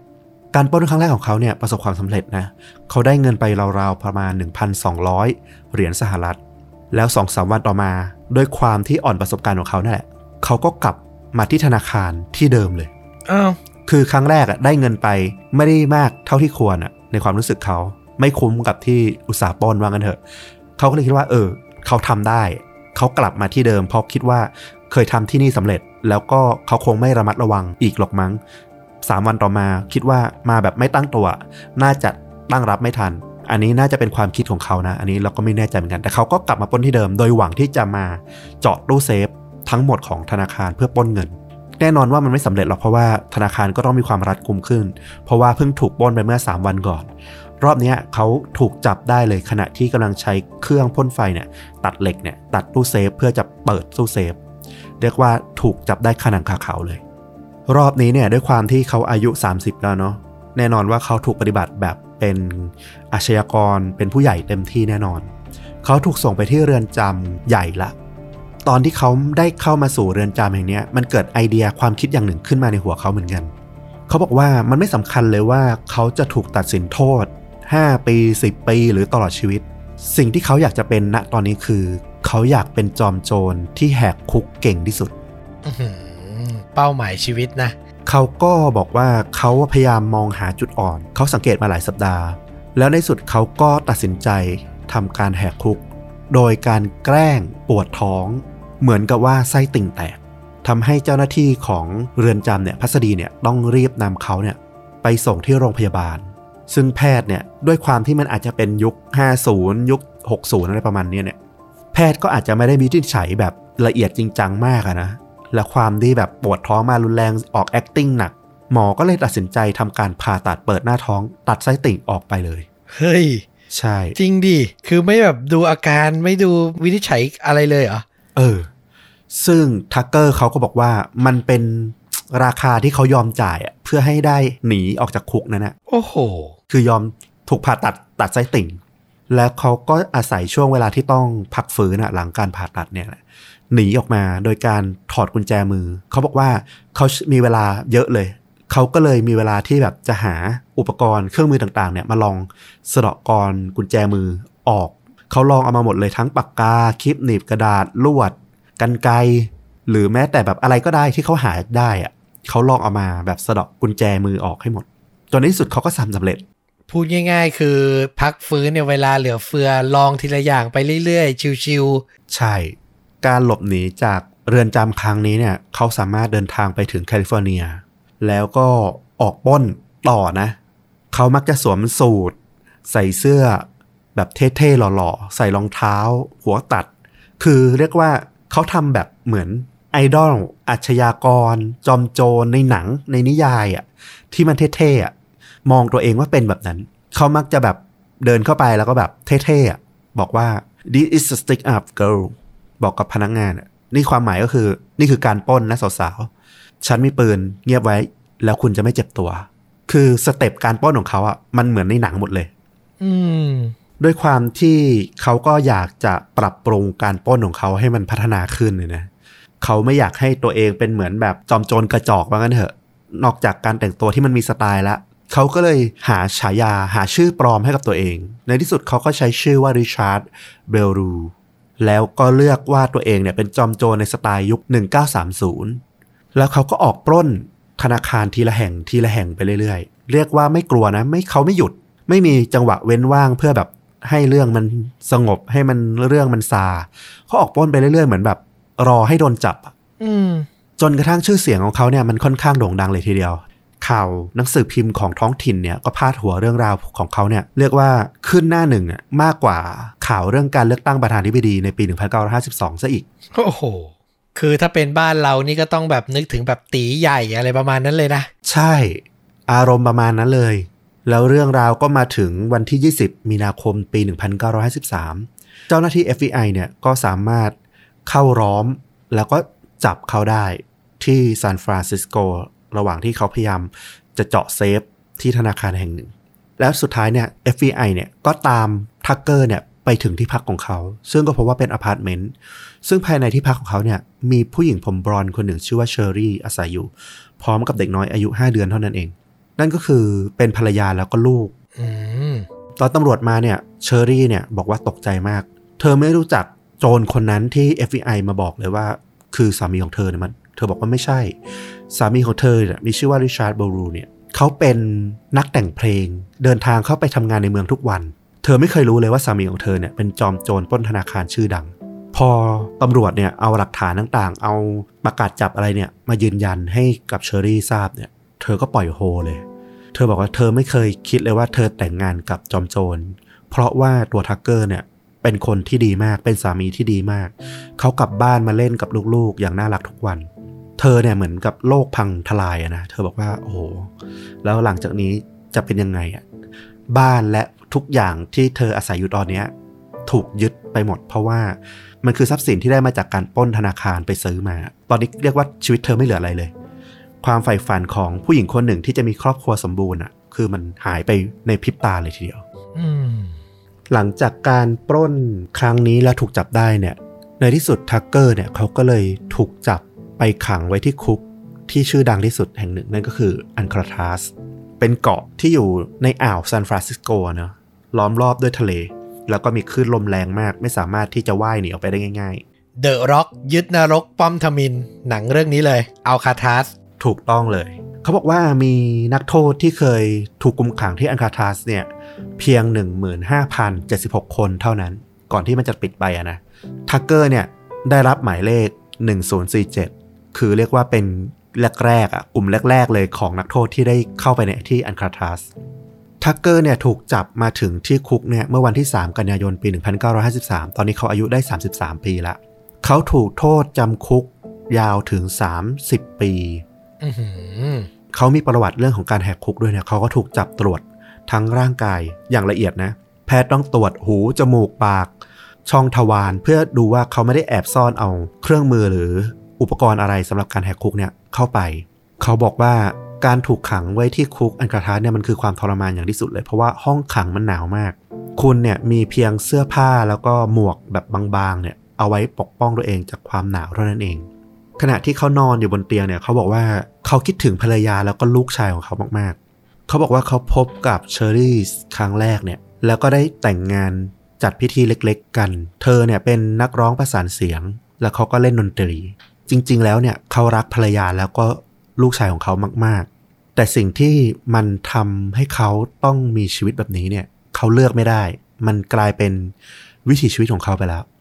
ครั้งหนึ่งเนี่ยเชอรี่เนี่ยได้มาหามาเยี่ยมเขาที่คุกเนี่ยและนั่นเป็นการพบกันน่าจะครั้งสุดท้าย เขาคุยโทรศัพท์ผ่านกระจกกับภรรยาเนาะแล้วก็บอกว่าสิ่งที่ดีที่สุดที่เขาทำให้กับเธอได้เนี่ยคือการปล่อยให้เธอแล้วก็ลูกชายเนี่ยเริ่มต้นชีวิตใหม่ โดยที่เขาเนี่ยจะไม่ไปรบกวนพวกเธออีกต่อไป อีกนานแค่ไหนเขาจะออกจากคุกไปแล้วก็ตาม เขาจะไม่โทรหาอีกต่อไป ความคิดของเขาคือมันคือสิ่งที่ดีที่สุดที่เขาจะทำให้ผู้หญิงคนหนึ่งที่เขารักมากได้ จากการที่เขาเป็นอาชญากรนะนะ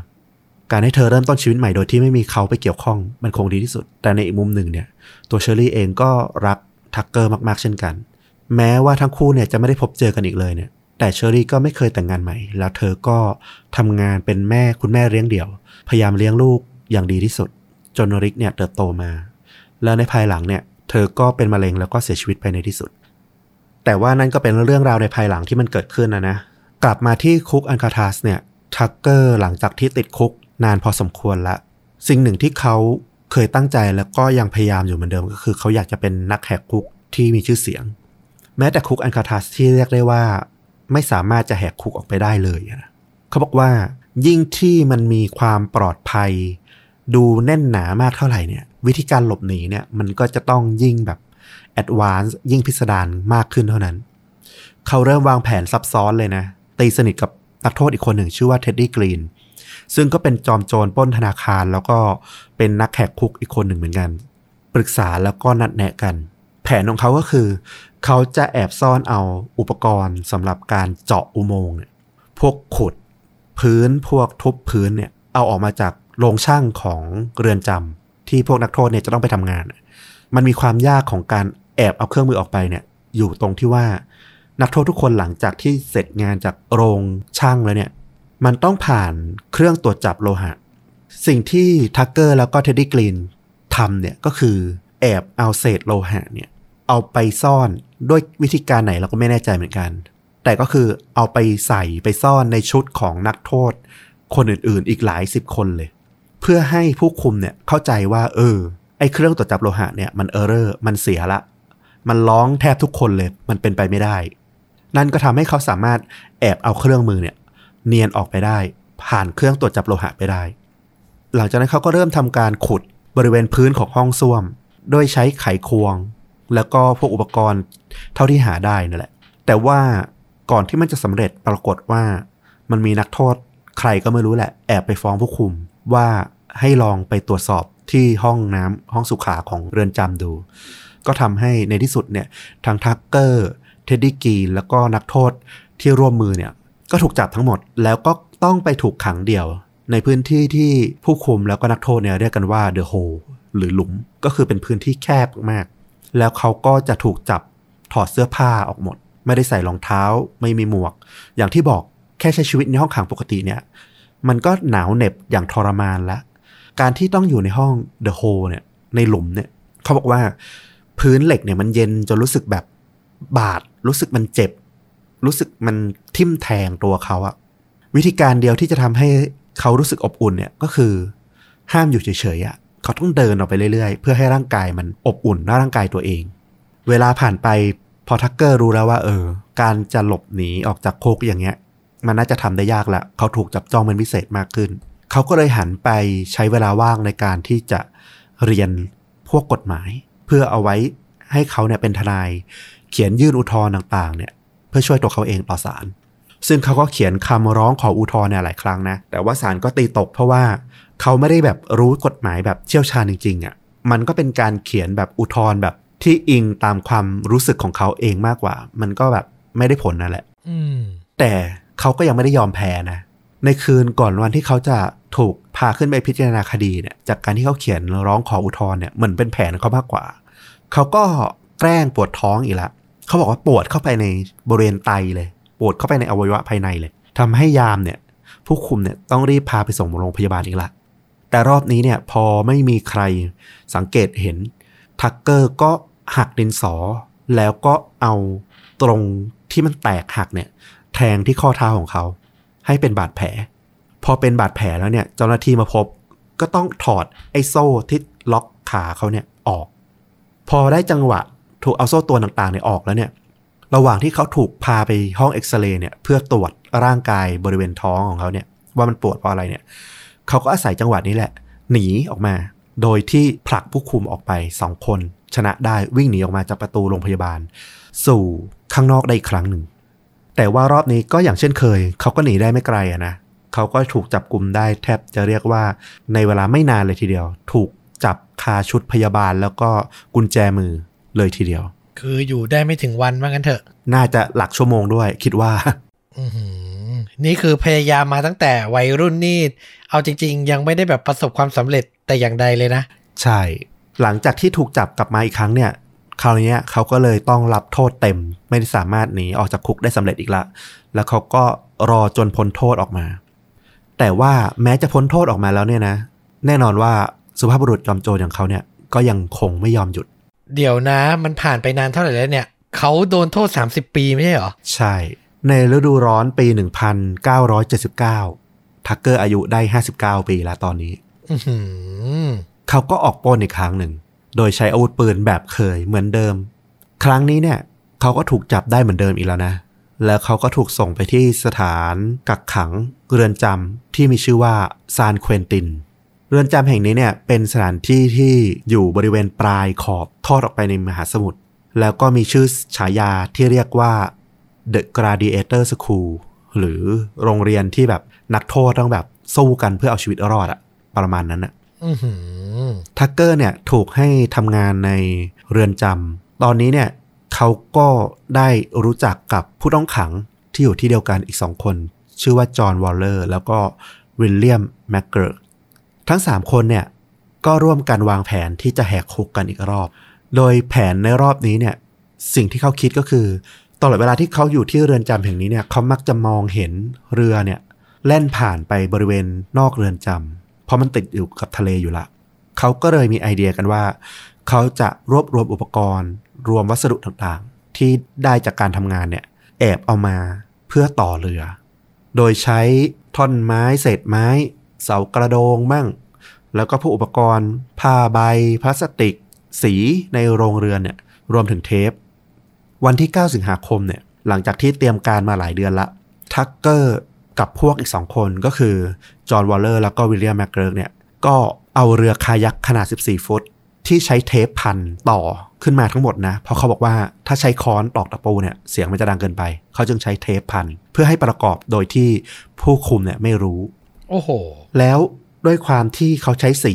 เพื่อต้องการที่จะกลบเกลื่อนให้มันเหมือนเรือที่แบบแล่นอยู่ข้างนอกเนี่ย เขาก็เอาสีจากในเรือนจำเนี่ยมาพยายามทาบริเวณตัวเรือ เพื่อให้เห็นว่ามันเหมือนกับเรือที่คนแล่นผ่านเรือนจำมาเฉยๆ แต่ว่าไอ้สีเจ้ากรรมเนี่ยเขาดันหามาได้เพียงแค่ที่จะทาได้ครึ่งลำเท่านั้น มันก็เลยกลายเป็นเรือคายักที่มีสีอยู่ข้างเดียว เป็นสีฟ้า โดยทักเกอร์เนี่ยเขียนที่ขอบข้างเรือว่า Rub-a-dub-dub อืม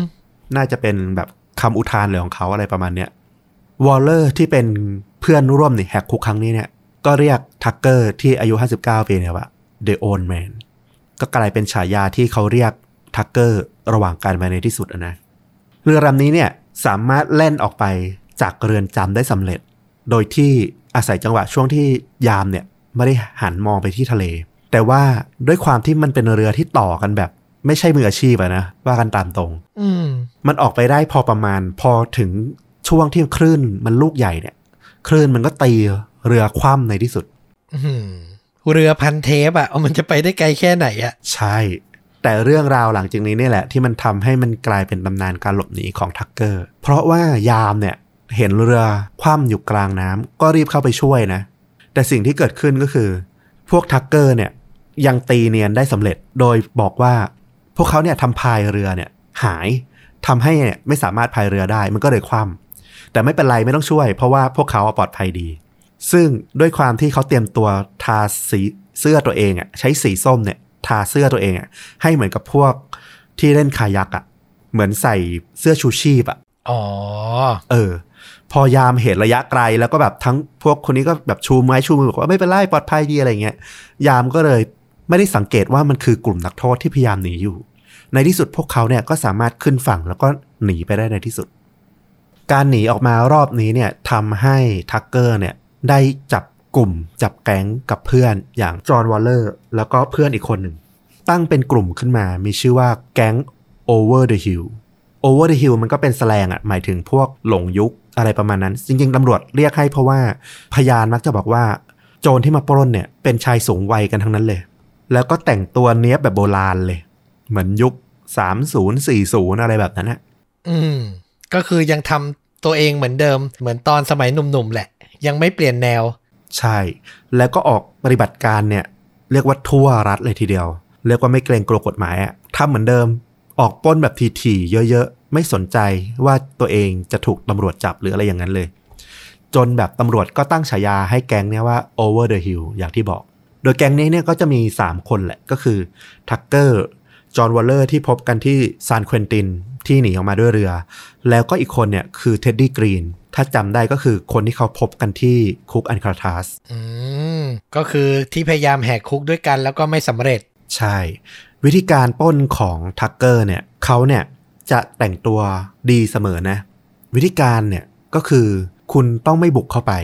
พวกที่ใช้ความรุนแรงอะ่ะ มันเป็นเพียงพวกโจรบ้านนอกโจรกระจอก มันเป็นเหมือนพวกคาวบอยที่แบบไม่มีหัวคิด ไม่มีสไตล์ โจรที่มันเก่งๆดีๆอะมันต้องเป็นโจรที่แบบมืออาชีพ มีความเป็นศิลปะ เป็นศิลปินในการป้น เขาบอกว่าเขาจะศึกษาจนเหมือนกับว่าธนาคารแห่งนั้นอะเป็นเหมือนบ้านของเขาเองเลย เขาจะต้องรู้ทุกซอกทุกมุม ที่จะสามารถไปได้ หลบเลี่ยงหนีได้ เรียกว่างันเถอะ วิธีการป้องกันไม่ให้ลายนิ้วมือของเขาเนี่ยไปติดอยู่ตามที่ต่างๆ จนตำรวจสืบพบว่าเป็นใครเนี่ยเขาบอกว่าจริงๆอะคุณจะสวมถุงมือก็ได้ แต่ว่าถ้าคุณใส่ถุงมือในช่วงที่มันไม่ใช่หน้าหนาวอะ มันก็ดูผิดปกติ วิธีการของทักเกอร์คือเขาจะใช้น้ำยาทาเล็บเนี่ย ทาไปบนนิ้วมือต่างๆ เพื่อป้องกันไม่ให้ลายนิ้วมือเนี่ยมันไปสัมผัสโดนสิ่งต่างๆ หรือไม่ก็ใช้พวกกาวตาช้างอะซุปเปอร์กรูเนี่ยทาพอกไปเลย ไม่ให้มันมีลายนิ้วมือ แล้วเขาก็จะใช้พกปืนเพียงกระบอกหนึ่ง โดยที่ทักเกอร์เนี่ยเขาจะมีปืนประจำตัวเป็นจุด38กึ่งอัตโนมัติ เขาบอกว่าปืนเนี่ย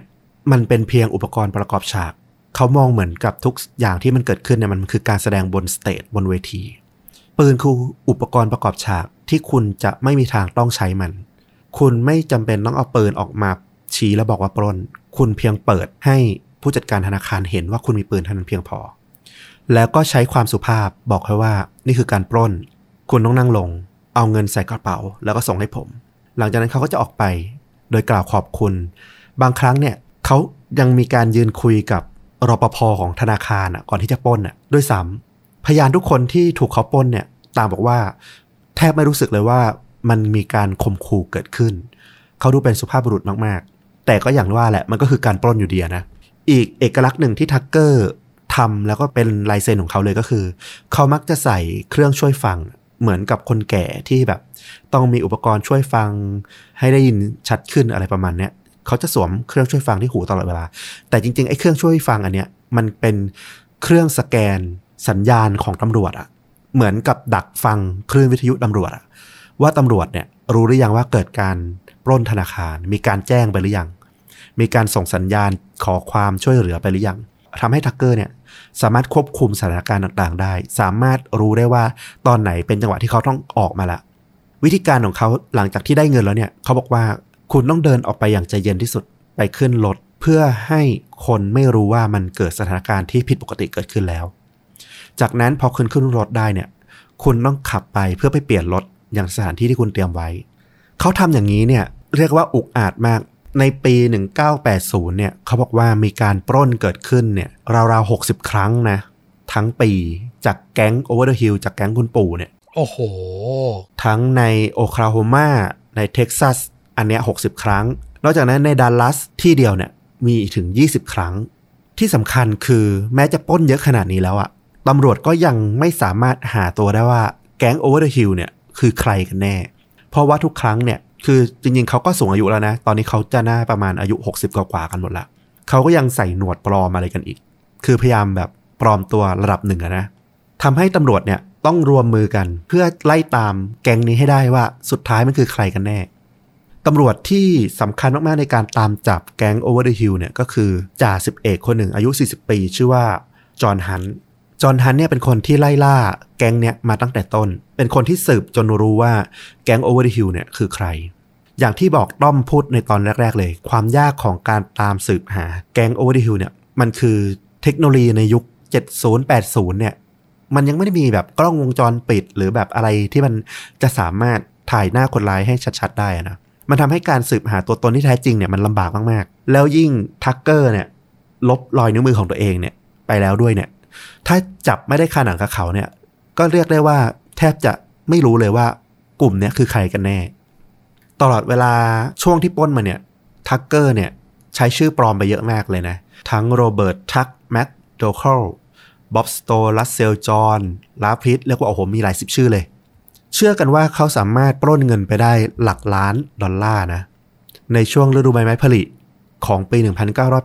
1983 เขาก็เริ่มปล้นกลางวันแสกๆ ในธนาคารที่แมสซาชูเซตส์ โดยรอบนี้เนี่ยเขาเล่นใหญ่ที่สุดเลย โดยแก๊งของเขาเนี่ยปลอมตัวว่าเป็นรถขนเงิน แล้วก็มาที่ธนาคารก่อนที่รถขนเงินจริงๆอะจะมาถึง เขาบอกว่าเนี่ยมันคือความก้าวหน้าในศิลปะการปล้นของเขาเลย แต่สิ่งที่มันเป็นความผิดพลาดของทักเกอร์เนี่ยมันก็เกิดขึ้นในการปล้นครั้งนี้นี่แหละ เมื่อวันที่ 7 มีนาคมนี้ เพราะว่าวันนั้นเนี่ยมันเกิดพายุหิมะค่อนข้างหนักมาก คือข้อดีก็คือมันทำให้รถขนเงินจริง ๆ เนี่ยมันมาถึงช้ากว่ากำหนดทำให้เขามีเวลาในการปล้นปลอมตัวขนเงินเนี่ยนานขึ้น แต่สิ่งที่มันผิดพลาดก็คือ ด้วยความหนาวเนี่ยมันทำให้วิกแล้วก็หนวดปลอมของพวกเขาเนี่ยมันเหมือนมีความหลุดมีความเสื่อมอะ รปภของธนาคารคนหนึ่งเนี่ยสังเกตเห็นว่าหนวดสีเข้มของชายคนหนึ่งที่มาขนเงินเนี่ย แล้วก็หนวดขาวของผู้ชายคนหนึ่งเนี่ย มันเป็นของปลอม ในที่สุดเนี่ยก็ทำให้เขารีบแจ้งตำรวจได้ทันท่วงที ครั้งนี้เนี่ยทักเกอร์กับพวกโชคดีอยู่ คือขนเงินหนีไปได้สำเร็จ แต่ว่าจ่าจอห์นฮันเนี่ยก็สามารถระบุตัวพวกเขาได้ จากการเอาใบหน้า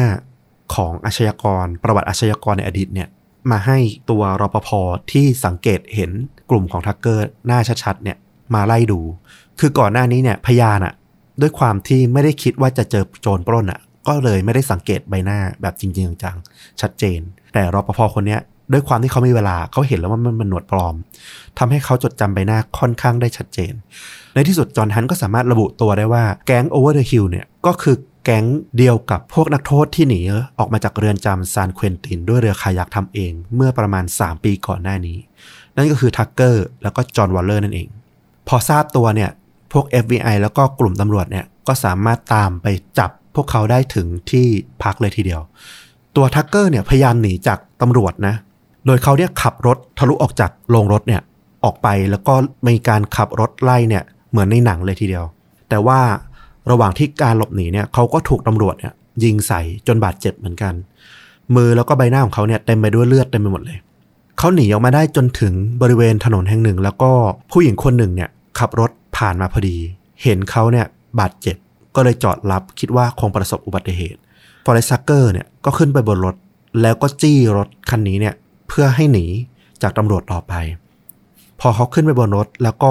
จี้ตัวผู้หญิงหนีไปได้สักระยะหนึ่งเนี่ย เขาก็พบว่าบนรถเนี่ยมันไม่ได้มีเพียงแค่ผู้หญิงคนนี้เท่านั้น แต่ด้านหลังของเบาะเนี่ย มันมีลูกชายของเธอวัยหกขวบอยู่ด้วย มันทำให้เขาคิดถึงลูกชายของเขามั้งเขาก็เลยเกิดความลังเลแล้วในที่สุดเขาก็เลยบอกให้คุณผู้หญิงคนนี้จอดรถ แล้วก็ปล่อยให้ผู้หญิงกับลูกเนี่ยลง เพื่อที่จะได้ปลอดภัย ก่อนที่เขาเนี่ยจะขับรถหนีออกไปต่อ แต่อย่างไรก็ตามด้วยความที่เขาเสียเลือดอย่างหนักในที่สุดเนี่ยเขาก็สลบลงมาจากรถแล้วก็สลบลงในที่สุด หลังจากนั้นเนี่ยทักเกอร์ก็ถูกจับได้ แล้วก็ความก็มาแตกอีกครั้งหนึ่ง กับผู้หญิงคนปัจจุบันที่เขากำลังคบหาอยู่จีเวลเซนเตอร์เนี่ย จริง ๆ เธอเป็นทายาทเศรษฐีคนหนึ่งเลย แล้วเธอก็มีบุคลิกใบหน้าที่คล้ายๆ กับมาริลีนมอนโรเลยทีเดียว ก็คือเธอมีความเพียบพร้อมแหละ เธอบอกว่าเธอได้พบกับทักเกอร์เนี่ย โดยที่เขาเนี่ยบอกว่าเขาชื่อว่าบ๊อบคาราฮานเป็นในหน้า ซื้อขายพวกหลักทรัพย์ต่างๆ หลังจากที่พูดคุยกันอยู่สักพักหนึ่งเนี่ยจิเวลแล้วก็ บ๊อบคาราฮานหรือทักเกอร์เนี่ยก็แต่งงานกัน พอทักเกอร์ถูกจับได้แล้วตำรวจมาหาเธอที่บ้านเนี่ยแล้วบอกความจริงกับเธอเนี่ยเธอบอกว่าเธอตกใจมาก เธอไม่เคยคิดมาก่อนเลยว่า เธอแต่งงานกับอาชญากรที่แหกคุกมาเมื่อสี่ปีที่แล้ว เพราะว่าเขาเป็นคนที่ดีมากๆ พูดคล้ายๆ กับภรรยาคนแรกอย่างเชอรี่เลยทีเดียว เธอไปเยี่ยมทักเกอร์ที่โรงพยาบาลเนะเพราะว่าทักเกอร์ถูกยิงมาสาหัสพอสมควร เธอมองไปที่ผู้ชายคนนี้ แล้วเธอก็บอกกับตัวเองว่า ผู้ชายคนเนี้ยไม่ว่าเขาจะเป็นใครก็ตามอะ แต่มันคือผู้ชายที่เธอรักมาก สิ่งที่เธอจะทำให้กับทักเกอร์ได้ดีที่สุดณตอนนี้ก็คือทำให้เขาหยุดทำให้เขาเลิก ให้เขาปรับตัวปรับปรุงตัว แล้วก็เหมือนกับจะสำเร็จด้วย เพราะว่าทักเกอร์เนี่ยติดคุกที่ไมอามี่เขาวางแผนที่จะหนีออกจากคุก ไว้อย่างดิบดีเรียบร้อยละทั้งการเลื่อยตัดกรง ทั้งการเตรียมตะขอไว้ปีหลังคา แต่หลังจากที่ได้พบกับภรรยาในการเยี่ยมญาติเนี่ยพอคุณจิเวลเนี่ยร้องขอให้เขาเนี่ยหยุด แล้วก็กลับไปหาเธอหลังจากที่ออกจากคุกเนี่ยไปใช้ชีวิตกันสองคน เพราะว่าจริง ๆ แล้วเนี่ย เธอก็เพียบพร้อมมีเงินมีอะไรอยู่แล้วทักเกอร์ไม่จำเป็นต้องออกปล้นอีกแล้ว หลังจากนี้เนี่ยทักเกอร์ก็มองไปที่ผู้หญิงคนนี้แล้วเขาก็บอกว่า เออ เธอคือผู้หญิงที่เขารักมาก ๆ จริงๆ เธอเป็นผู้หญิงหนึ่งในล้านที่เขาอาจจะไม่ได้พบเจออีกแล้วในชีวิตนี้เนี่ย ในที่สุดทักเกอร์ยอมกลับตัว แล้วก็ยอมถูกจำคุกจนครบ ในช่วงที่เขาติดคุกอยู่นี่แหละ เขาก็เกิดแรงบันดาลใจบางอย่างขึ้นมาเหมือนกัน นั่นก็คือ เขาได้ดูภาพยนตร์เกี่ยวกับอาชญากรในอดีตอะอย่างเช่น Bonnie and Clyde ทั้ง Escape from Alcatraz อะไรพวกเนี้ย เขาก็รู้สึกว่าเออ เรื่องราวของเขาอะ่ะ มันก็มีความโรแมนติก มันมีความน่าตื่นเต้น อยากที่จะบอกเล่าออกไปเหมือนกัน เขาเขียนเรื่องราวของเขาเนี่ยใส่กระดาษเอาไว้ เป็นเรื่องราวของเขาตอนที่ติดคุกที่อันคาราทาสแล้วก็เรื่องราวการหลบหนีแหกคุกตลอดชีวิตที่ผ่านมาของเขา โดยหวังว่าวันหนึ่งเนี่ยเรื่องราวของเขาเนี่ยจะได้ถูกเอาไปสร้างเป็นภาพยนตร์ฮอลลีวูดหลังจากนั้นในปี 1993 เนี่ย ในที่สุดเขาก็รับการปล่อยตัวนะ ตอนนี้เขาอายุได้ 73 ปีละ เขากลับมาอยู่กับจีเวล ที่บ้านที่หาดปอมปาโน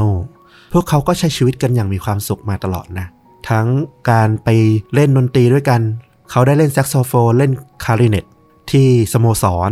ได้ออกไปท่องเที่ยวด้วยกันขี่ม้าในฟาร์มด้วยกัน มันเป็นช่วงเวลาที่จิวบอกว่าเธอมีความสุขมาก มันเหมือนกับทุกอย่างกำลังเริ่มต้นไปได้สวย เธอกำลังทำให้ผู้ชายคนที่เธอรักเนี่ยกลับมามีชีวิตที่สมบูรณ์พร้อมได้จริง ๆ แล้ว แต่มันก็ไม่ได้มีความแฮปปี้ทุกเรื่องอะนะสิ่งหนึ่งที่มันผิดแผนของตัวทักเกอร์พอสมควรก็คือ เรื่องราวของเขาเนี่ยที่เขาอยากจะเอาไปให้เป็นหนังฮอลลีวูดในที่สุดเนี่ยเขาเขียนหนังสือของเขาเนี่ยเขาพยายามส่งไปให้กับคลินอิสวูดนะซึ่งตอนนั้นก็คงดังมากเลยทีเดียว ในยุค 90แต่ว่าทางฝั่งคลินอิสวูดเนี่ยทางเลขาเขาก็ปฏิเสธอย่างรวดเร็วนะบอกว่า ถ้าไม่ได้แบบมีตัวแทนหรืออะไรอย่างเงี้ยที่จะแบบมาติดต่อเซ็นสัญญาอะไรเงี้ยก็จะไม่อ่านไม่สนใจบท นั่นก็ทำให้แบบตัวทักเกอร์ก็อาจจะมีความรู้สึกเฟลเล็ก ๆ อยู่ลึกๆ อยู่เหมือนกัน เขาก็อยู่กับจิเวลเนี่ยมาจนถึงอายุ 78 ปีนะ ในปี 1999 เช้าวันหนึ่งเนี่ยเขามองออกไปในชีวิตของเขาที่มันเกิดขึ้นทุกวัน ตัวเขาตอนนี้มันคือชายวัยจะ 80 ปีละ มีภรรยา มีชีวิตที่มีความสุข ทุกอย่างมันสงบสุขมากๆ เกินไป เช้าวันหนึ่งเขาเอาน้ำยาทาเล็บเนี่ย มาทาที่ปลายนิ้ว แต่งตัวด้วยชุดโก้แบบที่เขาเคยใส่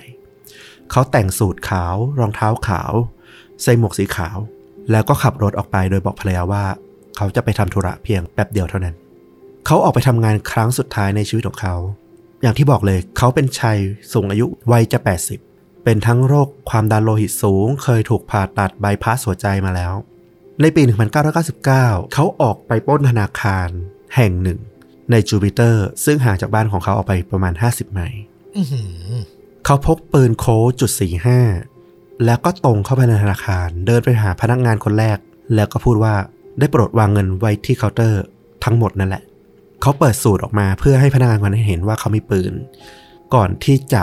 รวบรวมเงินทั้งหมดที่พนักงานเนี่ยห่อเก็บใส่กระเป๋าให้เขา ก่อนจะออกจากประตูธนาคารในวันนั้นเนี่ย เขาได้เงินไปประมาณ 5,000 เหรียญ เขาหันกล่าวมาขอบคุณทุกๆ คนในธนาคารแห่งนั้น แล้วก็เดินออกไป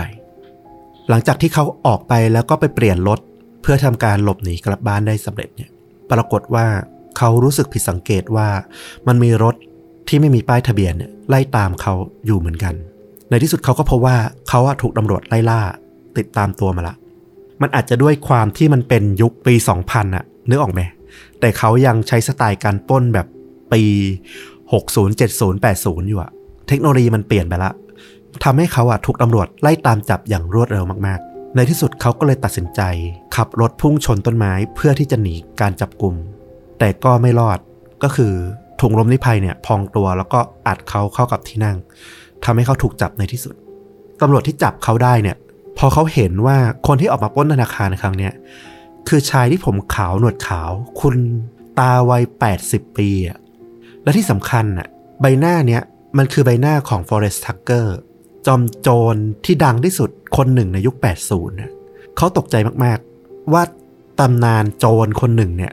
ออกมาก่อการปล้นอีกครั้งในปี 1999เนี่ยมันเป็นเรื่องที่แบบอือหือเขาก็ไม่เชื่อสิ่งที่เขาเห็นเหมือนกัน แป๊บหนึ่งนะ ไอ้ตรงที่บอกว่าขับรถชนต้นไม้เพื่อจะหนีตำรวจนี่มันคือยังไงนะ ก็คือเขาเนี่ยพยายามขับหนีตำรวจเนี่ยที่โดนไล่ล่าตามเนี่ยพยายามเลาะซ้ายเข้าซอยนู้นซอยนี้ไปสักพักหนึ่งเนี่ยจนกระทั่งเนี่ยถูกตำรวจเนี่ยจอดรถขวางทางข้างหน้า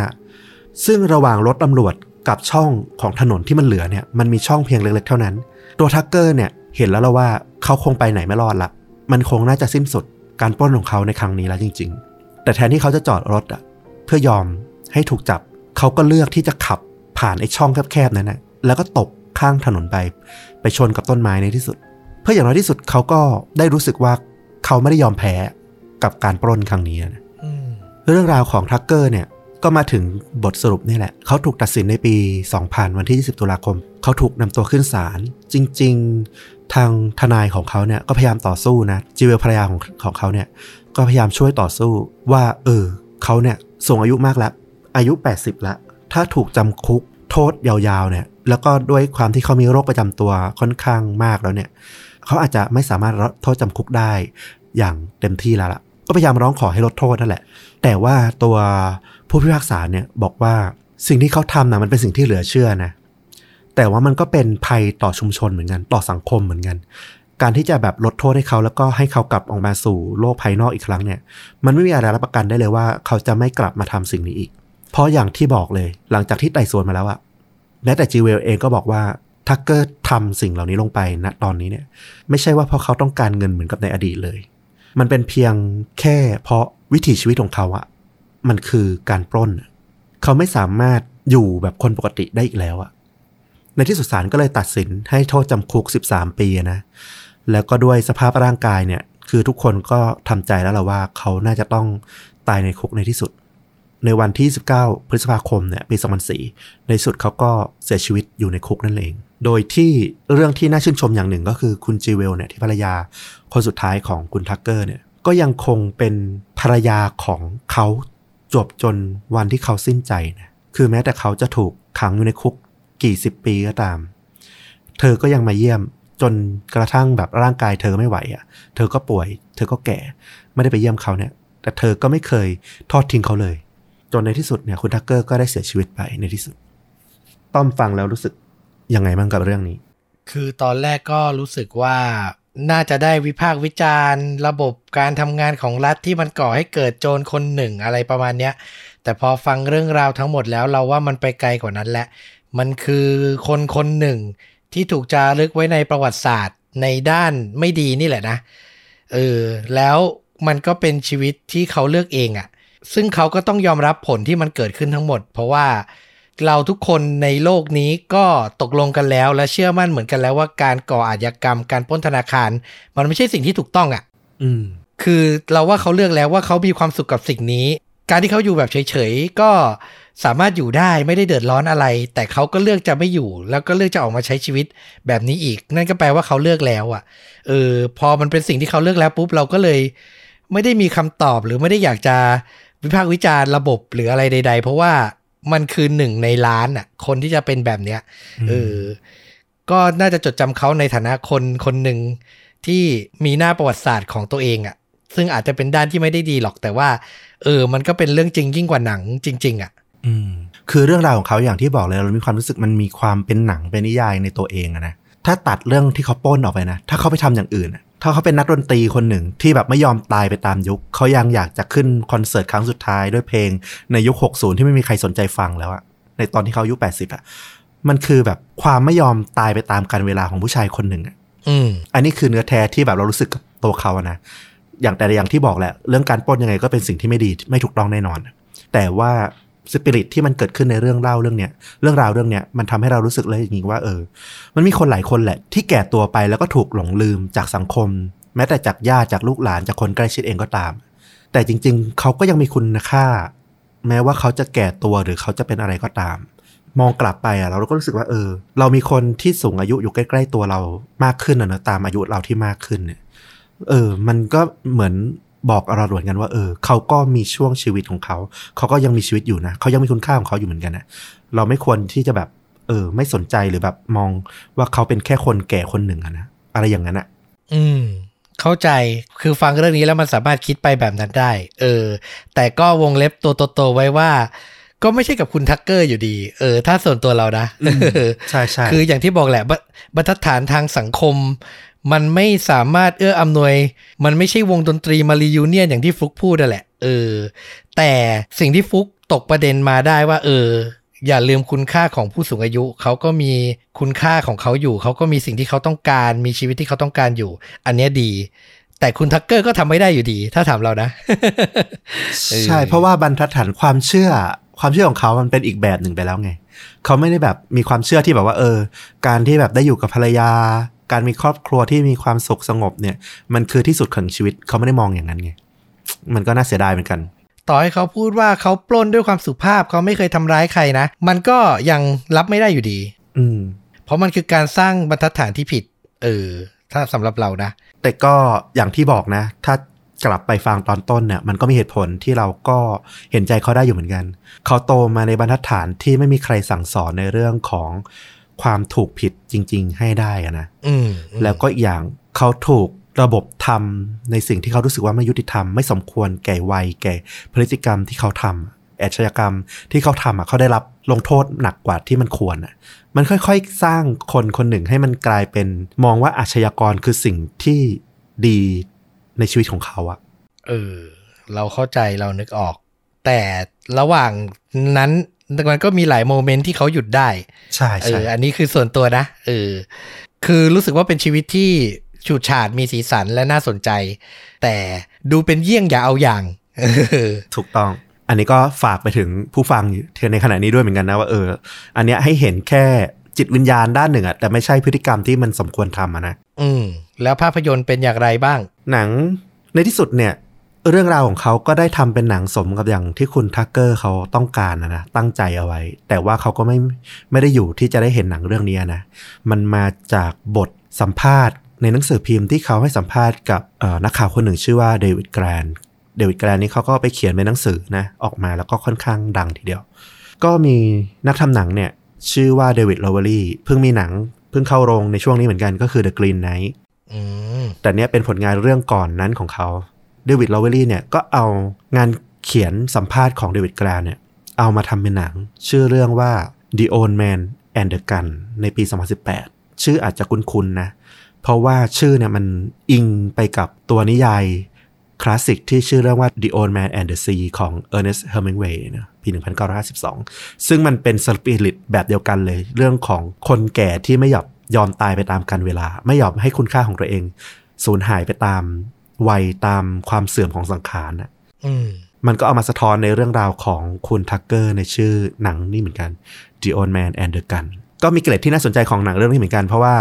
หนังเรื่องเนี้ยได้โรเบิร์ตเรดฟอร์ดนะโอ้โห นักแสดงระดับตำนานอีกคนหนึ่งมาเล่น เป็นคุณฟอเรสต์ทักเกอร์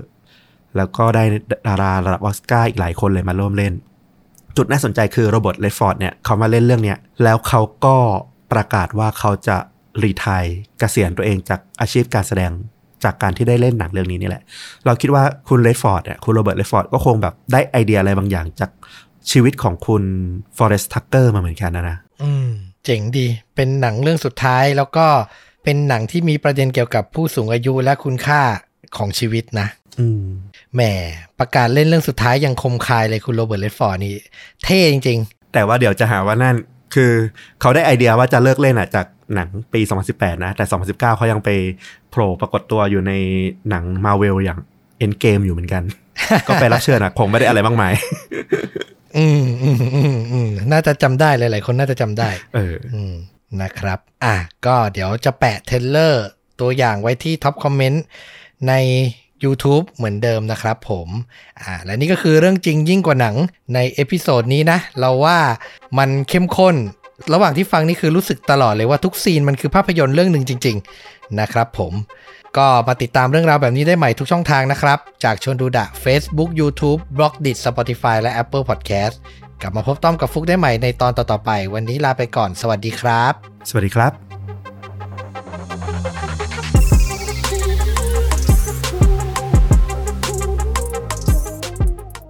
15 กรกฎาคม 1976 ผู้ปกครองในเมืองชาวชิลล่า สหรัฐอเมริกา ต่างรอคอยการกลับบ้านของเด็กๆตามปกติ แต่เมื่อถึงเวลารถโรงเรียนกลับไม่มาจอดเหมือนทุกวัน เด็กๆไม่ใช่แค่หนึ่งหรือสองคน แต่ทั้ง 26 คนบนรถคันนั้นต่างหายตัวไป และนี่คือจุดเริ่มต้นของการลักพาตัวครั้งใหญ่ ที่ใครก็ไม่อาจคาดเดาจุดจบได้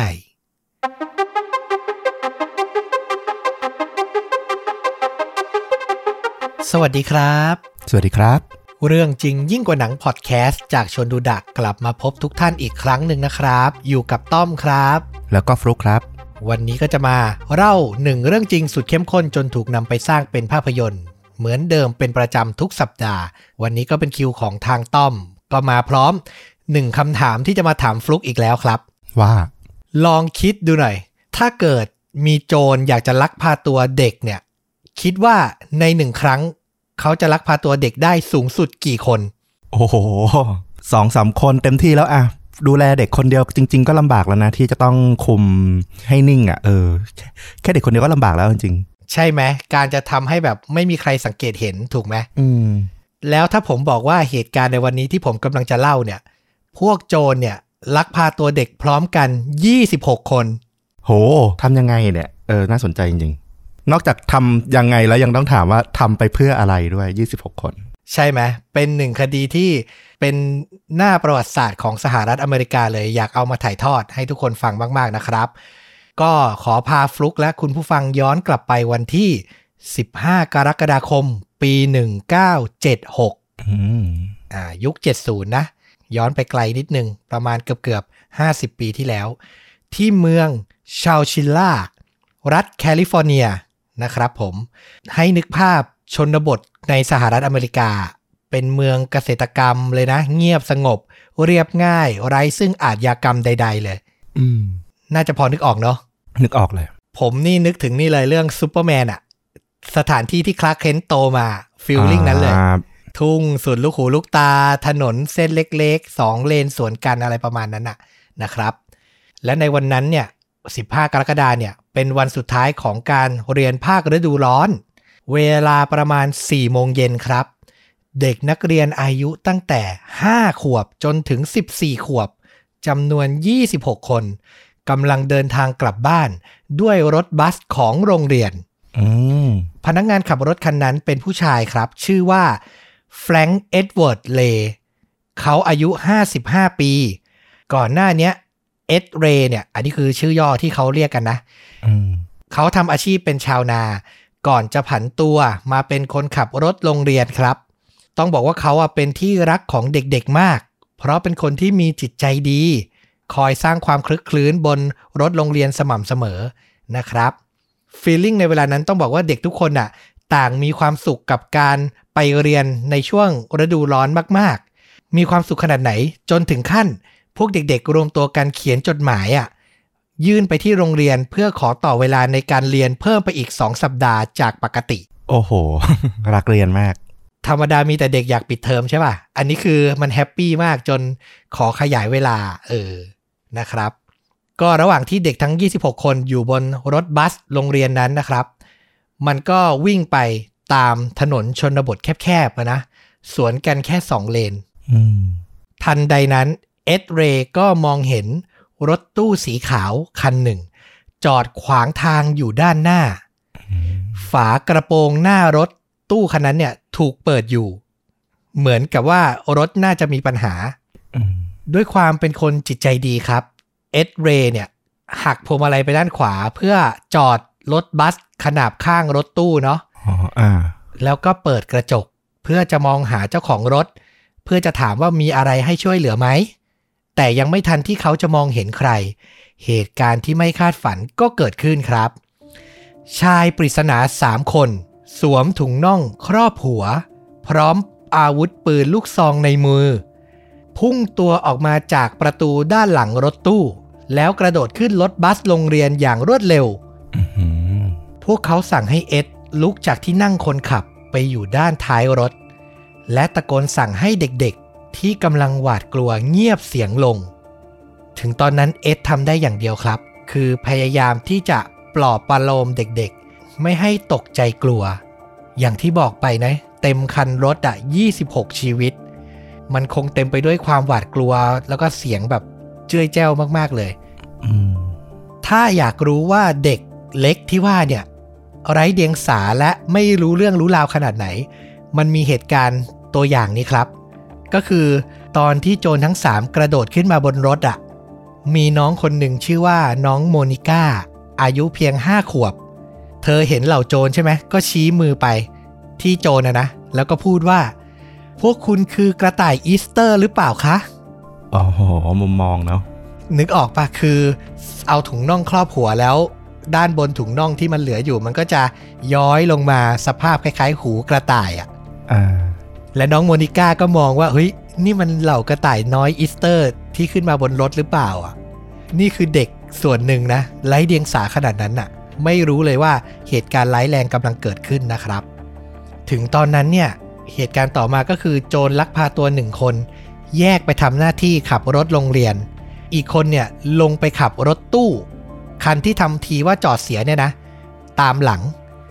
ส่วนอีกคนคอยคุมตัวประกันบนรถทั้งหมด แล้วก็ออกเดินทางครับ ยาวนานต่อไปจนถึงบริเวณป่าไผ่ที่รับตาคนอืมบริเวณนั้นเนี่ยพวกโจรซ่อนรถตู้อีกคันหนึ่งไว้อยู่แล้วครับ เหตุการณ์ต่อจากนั้นที่เกิดขึ้นก็คือโจรทั้งหมด บังคับให้เด็กทั้ง 26 คน แบ่งออกเป็น2กลุ่ม เพื่อขึ้นรถตู้สองคัน พวกเขาใช้วิธีนำรถตู้ถอยหลังมาจอดเทียบบริเวณประตูรถโรงเรียนทีละคันอืมเพื่อให้เด็กอะนะก้าวจากประตูรถโรงเรียนขึ้นรถตู้เลย โดยไม่ทิ้งรอยเท้าไว้บนพื้นดินอืมวางแผนมาละเอียดมากเลยนะเนี่ย ใช่ไหมมันคือการวางแผนมาแบบละเอียดมาก แล้วก็จริงจังมากๆ รถตู้ที่ว่าเนี้ยผมอธิบายรูปร่างลักษณะอีกสักครั้งหนึ่ง ให้ทุกคนจินตนาการถึงภาพรถตู้ขนเงินในหนังปล้นธนาคารทั้งหลายอะอืมที่ประตูอะสามารถเปิดได้แค่จากด้านหลัง ใช่ไหมอืมอืมกระจกเนี่ยจะถูกปิดตายเลย คือไม่มีกระจกอะข้างในรถด้านหลังเนี่ยก็คือไม่มีแสงส่องถึง อากาศไม่ถ่ายเท อุณหภูมิในรถเนี่ยสูงถึง 37 องศาเซลเซียสอื้อหือร้อนนะเนี่ย ร้อนมาก พวกโจรอะ พาเด็กๆทั้งสองกลุ่มขึ้นรถตู้สองคัน แล้วก็อยู่ในที่ร้อนๆอย่างนั้นน่ะ ท้ายรถอะ แล้วก็ขับออกไปเลย โดยหลังรถเนี่ยก็ไม่มีอาหารและน้ำและแน่นอนว่าไม่มีห้องน้ำด้วยอืมเด็กเล็กบางคนน่ะ ทนไม่ไหว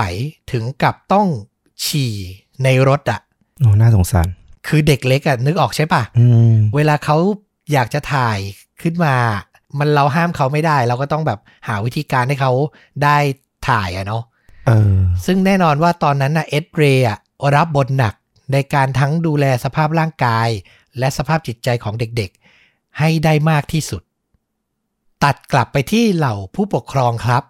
มันก็ใช้เวลาไม่นานนะนะ ก็รู้แล้วแหละว่ารถโรงเรียนอะ ไม่ได้นำลูกๆของพวกเขาอะกลับมาถึงบ้านตามกำหนดเวลา เด็กทั้ง 26 คน ก็หมายถึงว่ามี 26 ครอบครัวนะ ที่เต็มไปด้วยความหวาดกลัวพร้อมๆกัน พวกเขาต่างพากันโทรศัพท์แจ้งตำรวจให้รีบออกตามหารถโรงเรียน แต่ด้วยความที่เป็นเมืองเล็กๆ อย่างที่บอกชาวชินล่าที่คือเมืองเกษตรกรรม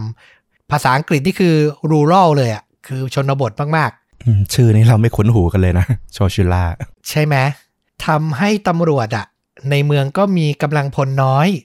รวมถึงไร้เบาะแสใด ๆ ที่จะออกค้นหา หาเท่าไหร่ก็ไม่เจอรถโรงเรียนสักที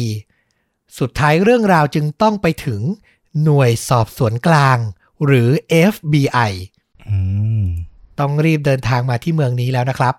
เมื่อเหล่า FBI มาถึงแน่นอนว่ากำลังพลและความสามารถก็มากกว่าอยู่แล้วนะ พวกเขาก็รีบออกตามหารถบัส จนในที่สุดก็พบมันจอดอยู่บริเวณป่าไผ่ แน่นอนว่าภายในรถเนี่ยมีแต่ความว่างเปล่าอืมไร้ซึ่งรอยเท้า หรือเบาะแสใด ๆ เพิ่มเติม FBI พบแค่เพียงรอยยางรถตู้สั้นๆ วิ่งออกจากป่า พอให้รู้ว่ามีการส่งตัวเด็กๆ ขึ้นรถเล็กต่อไปเท่านั้นเองอืมคือเบาะแสต่อจากนั้นก็คือยากแล้ว ต้องบอกว่าโจรทั้ง 3 คนเนี่ยคิดแผนการมาแบบละเอียดละออและเตรียมการมานานมากๆนะครับ ต่อมาหลังจากที่เหล่าเด็กน้อย นั่งอยู่ท้ายรถตู้ที่มืดสนิท นานถึง 12 ชั่วโมงเต็ม รถตู้ก็หยุดเคลื่อนไหว พวกโจรเปิดท้ายรถ แล้วสั่งให้เอ็ดเรย์ออกจากรถมาเป็นคนแรก หลังจาก นำตัวเอ็ดออกมา พวกโจรก็ปิดประตูขังเด็กๆ ไว้เหมือนเดิม ฟลุกอื้อหือใจร้ายนะ พอยิ่งคิดว่าเขาคิดวางแผนมาละเอียดละออทุกอย่างแต่ว่าไม่มีทั้งน้ำทั้งอาหารรวมถึงทิ้งเด็กไว้ในที่มืดๆอุณหภูมิสูง โอ้โห เขาไม่ค่อยมีจิตใจเมตตากันเลยอะอืมใช่ 12 ชั่วโมงเต็มๆ หลังพาเอ็ดออกไปได้สักพัก พวกโจรก็เปิดประตูอีกครั้ง แล้วดึงเด็กออกมาทีละคน แล้วก็ปิดประตูตามหลัง วนอย่างเงี้ยไปเรื่อยๆ ตอนแรกอะ่ะ เด็กหลายคนที่อยู่ในรถที่ยังไม่โดนนำตัวออกมานะ ต่างก็หวาดกลัว เพราะคิดว่าพวกเขาอะกำลังถูกดึงออกไปสังหารทิ้งทีละคนอืมคือมันก็น่าคิดถูกไหม ใช่ น่ากลัวมากๆ คือนึกออกเลยว่าถ้าอยู่หลังรถตอนนั้นมันจะหวาดกลัวมันจินตนาการอะไรไม่ออกเลยอะนะครับ แต่ความเป็นจริงแล้วก็ยังไม่ใช่เป็นการสังหารครับ แต่พวกโจรกำลังย้ายเหล่าเด็กๆ ไปซ่อนไว้อีกที่หนึ่ง ที่ซับซ้อนและคาดไม่ถึงยิ่งกว่าอืมวิธีการนะ สรุปอีกทีคือเมื่อเปิดประตูนำเด็กออกมาหนึ่งคน โจรคนแรกจะถามชื่อ คนที่สองถามอายุ คนที่สามถามที่อยู่ ทั้งหมดต่างแยกกันจดรายละเอียดไว้อืม นอกจากเนี้ยพวกมันยังตัดชิ้นส่วนเสื้อผ้าเล็กๆ ของเด็กแต่ละคนไปเก็บเป็นหลักฐานไว้ด้วยอืมคือขอ detail ทุกอย่างชื่ออายุที่อยู่แล้วก็เสื้อผ้า เตรียมการแบบอื้อหือมหาโจรจริง ๆนะครับ และต่อมาเด็กทั้งหมดก็ถูกพาไปซ่อนในสถานที่ที่ซับซ้อนและคาดไม่ถึง ซึ่งก็คือ ตู้รถพ่วง นึกออกใช่ปะคือ รถบรรทุกอะ่ะก็จะมีตู้พ่วงข้างหลังอะเนาะเวลาขนสินค้าอะเนาะเป็นตู้คอนเทนเนอร์อ่า ประมาณนั้นแต่มันไม่ใหญ่เท่าตู้คอนเทนเนอร์อืมก็เลยขออนุญาตเรียกว่าตู้รถพ่วงแล้วกัน แต่มันไม่ใช่ตู้รถพ่วงแบบธรรมดานะ เพราะว่าเป็นตู้รถพ่วงที่อยู่ใต้หลุมลึกประมาณ 12 ฟุตอืมคือพวกมันอะขุดดินจนได้หลุมลึก 12 ฟุต แล้วก็ฝังตู้รถพ่วงหรือคอนเทนเนอร์อะลงไปอะอ๋อ แล้วก็จะเอาเด็กอะเข้าไปซ่อนในนั้น คือเจาะรูด้านบน แล้วก็เปิดรู แล้วก็หย่อนบันได แล้วก็ให้คนที่จับมาลงไปทีละคนอืมอย่างที่บอกว่าคนแรกที่ถูกสั่งให้ออกมาก็คือเอ็ดเรย์เขาก็ไต่บันไดลงไปจนถึงด้านในตู้ จากนั้นเด็กก็ค่อยๆ ทยอยลงไปทีละคนเนาะ ในนั้นเนี่ย พวกโจรก็เตรียมฟูกที่นอน เนยถั่ว ขนมปังและซีเรียล ซึ่งคำนวณคร่าวๆแล้วอะ ก็พอให้เด็กทั้ง 26 คนน่ะ รับประทานได้มื้อเดียวเท่านั้นอือหือคือเตรียมไว้แบบพอดีมากเลยจริง ๆนะครับ หลังลำเลียงเด็กลงไปในตู้รถพ่วง ใต้ดินจนหมด พวกโจรทั้ง 3 คนก็เก็บบันได ปิดรูด้านบนที่เจาะให้ลงมาไว้อะนะ ด้วยฝาท่อเหล็กอืมแล้วพวกมันก็เริ่มนำดิน มาฝังกลบตู้อีกชั้นหนึ่งครับ เอาจริงนะถึงจุดนี้เนี่ย ถ้าเราอยู่ร่วมสถานการณ์อะเราคิดว่าน่าจะเป็นฆาตกรโรคจิตที่ตั้งใจมาฝังคนทั้งเป็นมากกว่านะ ถ้าเป็นคุณเอ็ดเรย์หรือแม้แต่เด็กที่รู้เรื่องหน่อยอะคงคิดว่าตัวเองไม่รอดอะเออ ถูกต้องเลยฟลุก เด็กๆที่อยู่ในตู้อะต่างได้ยินเสียงดินค่อยๆ ถูกทับลงมา แล้วต่างคิดกันว่าพวกเขาอะต้องตายอยู่ในนี้แน่นอน อืม ตอนนี้น่าจะมีบางคนสงสัยว่าจะเอาอากาศที่ไหนหายใจอะอยู่ใต้ดินน่ะ ต้องบอกว่าพวกโจรลักพาตัว ได้เจาะรูต่อท่ออากาศอะเข้ามาในตู้คอนเทนเนอร์เนี้ยด้วย 2 ท่ออืมคือเดี๋ยวผมจะแปะลิงก์ภาพข่าวไว้ที่ top comment นะ ลองเข้าไปดูมีรูปประมวลเหตุการณ์ทุกอย่างเลย รวมถึงไอ้รูปท่อต่ออากาศนี้ด้วยนะครับ แล้วจะเห็นภาพชัดเจนขึ้นนะสำหรับใครที่อยากดูนะครับ แล้วก็ภายในคอนเทนเนอร์นั้นน่ะ ก็มีพัดลมคอยเปิดให้ความเย็นอยู่บ้างอืมคือมันใจร้ายมากๆแหละ แต่ก็ยังเตรียมการไว้ไม่ให้เด็กแบบเสียชีวิตไปเลยอะ่ะ คือยังดูเจตนารู้ว่าไม่ได้ตั้งใจจะฆาตกรรมร้อยเปอร์เซ็นต์ะนะอืมอืมหลังจากนั้นเอ็ดเรย์และเด็กๆ ถูกขังอยู่ในเนี้ย ต่อนานถึง 12 ชั่วโมงอืมหนึ่งวันผ่านไปนะ สิ่งแรกที่เป็นปัญหาก็คือพัดลมนี่แหละฟลุกอืมเพราะว่ามันถูกเปิดอยู่ด้วยการใช้แบตเตอรี่ เมื่อเวลาผ่านไปแบตเตอรี่ก็หมด ส่งผลให้ความร้อนอะเริ่มแพร่กระจาย เอ็ดและเด็กๆ เริ่มอึดอัด และขาดอากาศหายใจอย่างช้าอืมๆน้ำและอาหารก็หมดลงอย่างรวดเร็วอะคือตอนนี้มันเริ่มฉุกเฉินมากๆแล้วเอ็ด และเหล่าเด็กโตอายุมากสุดที่เราบอกก็คือ 14 ขวบอืมพากันคิดว่าถ้าจะตายก็ขอให้ได้พยายามหนีออกไปสักหน่อย ดีกว่าอยู่เฉยๆ พวกเขาตัดสินใจนำที่นอนทั้งหมด มาวางซ้อนกัน จนสูงพอ ที่จะเหยียบขึ้นไป เพื่อลองดันฝาท่อ ที่ปิดอยู่ด้านบน ก็คือจุดที่ไต่ลงมาตั้งแต่แรกอะนะอืม แต่เวลาผ่านไปประมาณหนึ่งชั่วโมงที่พวกเขาพยายามออกแรงดันฝาท่อนะอืมออกแรงมากเท่าไหร่ ฝาท่อก็ยังคงนิ่ง ไม่ขยับขยื่นเลย สาเหตุที่เป็นอย่างนั้นก็เพราะว่าพวกโจรอะหลังจากปิดฝาท่อลงมาแล้วอะพวกมันเอาแบตเตอรี่รถบรรทุกอะหนักมากใหญ่มาก ทับฝาไว้อีกทีหนึ่งอืมอืมคือรู้แหละว่าต้องมีการพยายามหนีออกมาก็เลยกันทุกวิถีทาง เด็กโตและเอ็ดเรย์ก็ ผลักไปเรื่อย จนเกือบชั่วโมงอย่างที่บอกไป นาทีสุดท้ายที่ทุกคนกำลังจะหมดหวัง เด็กคนหนึ่งก็ตะโกนขึ้นมาว่า เฮ้ย นั่นไง ฝาเริ่มขยับแล้วอืมคือออกแรงจนมันเริ่มขยับ นิดนึงอะ่ะ มีเด็กคนหนึ่งเห็น เหล่าเด็กโตและเอ็ดก็เริ่มมีกำลังใจอีกครั้ง พวกเขาผลัดกันดันฝาท่ออยู่หลายชั่วโมง จนในที่สุดก็เปิดมันออกมาได้ครับอืม เอ็ดส่งเด็กชายที่โตสุด แล้วก็เป็นคู่คิดของเขาชื่อว่าไมเคิลอะ ขึ้นไปแอบสังเกตการณ์บนหลังคา ไมเคิลก็พบว่าพวกโจรอะนำกล่องขนาดใหญ่มากเลยนะ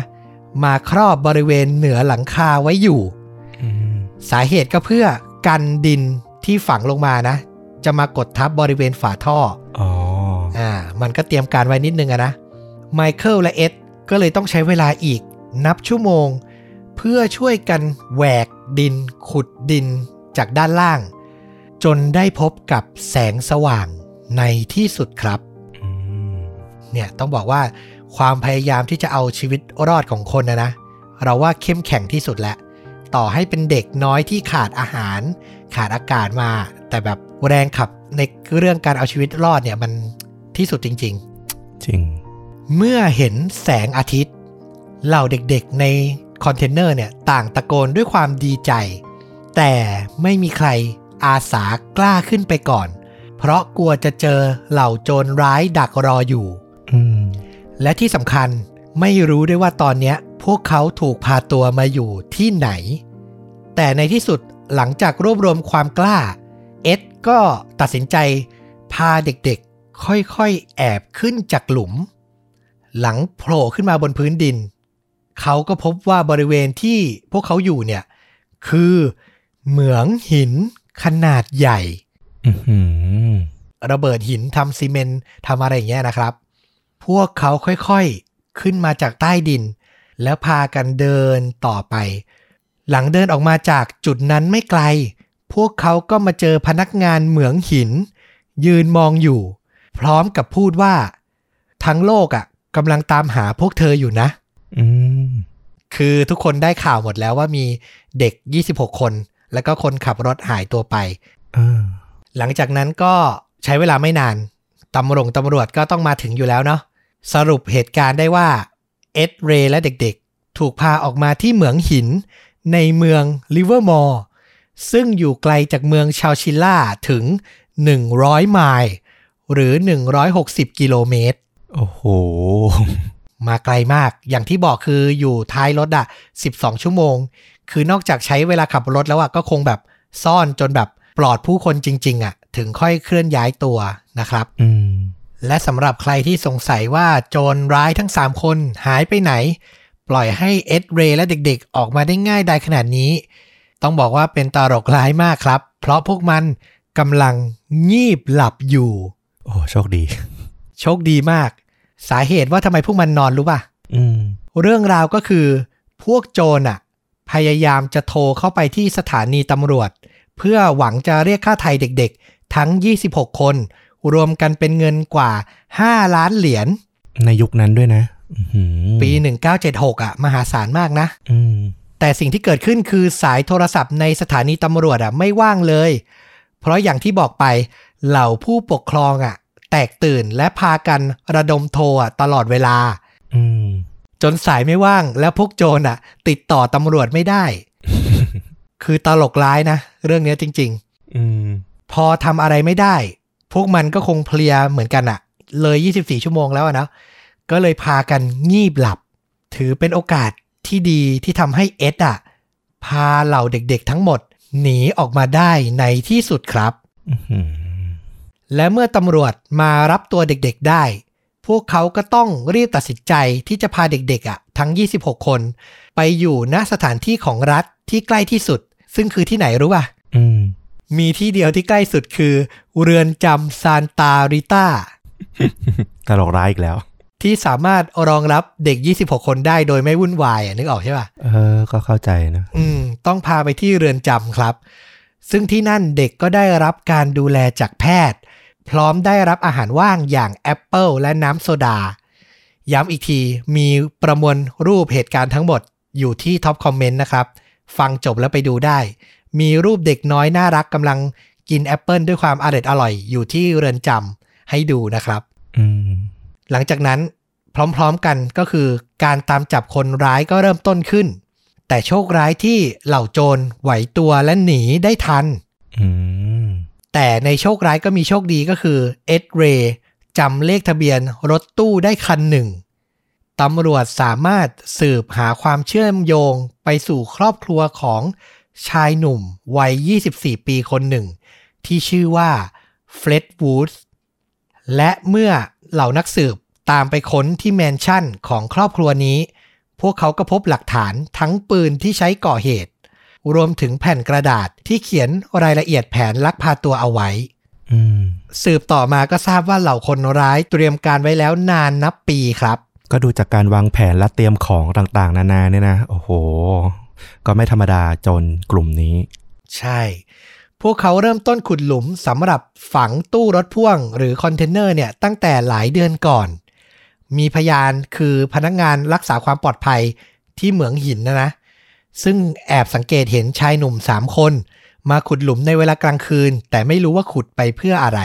อืมในที่สุดหลังจากถูกตามล่าอย่างหนักโจโจรคนหนึ่งก็ตัดสินใจมอบตัว เขามีชื่อว่าริชาร์ดโชนฟิลด์วัยเพียง 22 ปีอืมยังหนุ่มอยู่เลยนะ ใช่ หลังจากนั้นเฟร็ดหัวหน้าแก๊งก็ถูกจับ 2 สัปดาห์ต่อมาขณะหลบหนีอยู่ในประเทศแคนาดา คือเริ่มไปไกลและออกไปประเทศเพื่อนบ้านแล้วนะครับอืมแต่ก็โดนจับจนได้ ส่วนคนสุดท้ายก็คือเป็นพี่ของริชาร์ดเนี่ย ชื่อว่าเจมส์โชนฟิลด์ก็ถูกจับได้ในเวลาใกล้เคียงกัน ในบริเวณรัฐแคลิฟอร์เนียนี่แหละไม่ไกลมากนะครับ ตลกร้ายอีกแล้วนะ นิดนึงในความรู้สึกเราคือนามสกุลเขาโชนฟิลด์นี่คือ อีกนิดนึงก็จะสกอร์ฟิลด์แล้วนะ Prison Break เลยนะเออนะครับ แต่สิ่งที่คาดไม่ถึงคืออะไรรู้ป่ะ เออ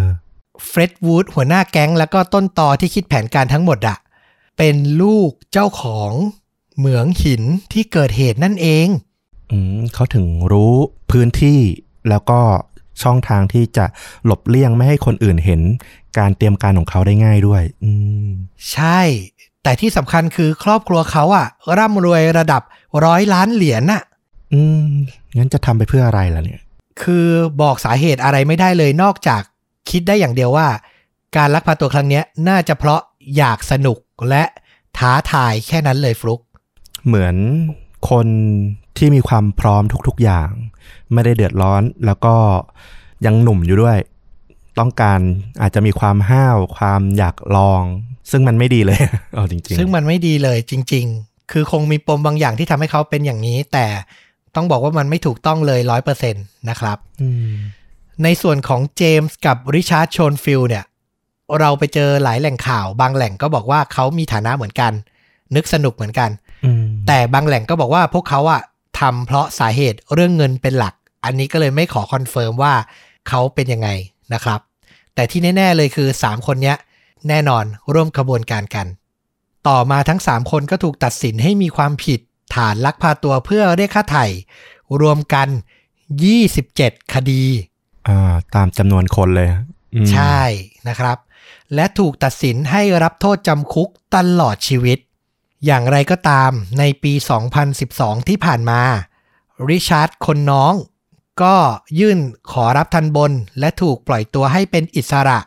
หลังจำคุกอยู่นาน 36 ปีเต็มอืมอ่าอันนี้ตั้งแต่ปี 2012 นะ และ 2 ปีหลังจากนั้น เจมส์ชอนฟิลด์ผู้พี่ก็ถูกปล่อยตัวตามออกมาอืมส่วนหัวโจกอย่างเฟร็ดวูดส์ยังไม่สามารถทำให้ศาลเชื่อได้ว่ารู้สึกผิดแล้วจริงโอ้ผ่านไปหลายสิบปีแล้วเขายังไม่สามารถแสดงความสำนึกหรือเสียใจให้คนอื่นเห็นได้อีกเหรอ โอ้โหๆนั่นน่ะสิ คือทุกครั้งที่ เหล่านักโทษที่จำคุกนานๆ อยากจะขอรับทันบนก็คือต้องไปขึ้นศาลแล้วก็พูดให้ฟังว่าสำนึกผิดแล้วครับ รู้สึกผิดแล้วครับศาลถึงจะยอมปล่อยใช่ป่ะอืมแต่ในระหว่างการขอทันบนปี 2019 ที่ผ่านมานี่เองเฟร็ดวูดก็ยังหลบเลี่ยงที่จะพูดว่าสำนึกผิดกับสิ่งที่ทำลงไป สุดท้ายศาลก็เลยตัดสินให้เขายังต้องจำคุกต่อไปอืมแต่ที่ตลกร้ายอีกแล้ว ก็คือ แม้จะอยู่ในคุกนะ แต่เฟร็ดก็ยังคงร่ำรวยด้วยการประกอบธุรกิจถึง 3 บริษัทหึคือบริหารงานจากหลังลูกลงอะ่ะ เขามีธุรกิจทั้งฟาร์มต้นคริสต์มาส เหมืองทอง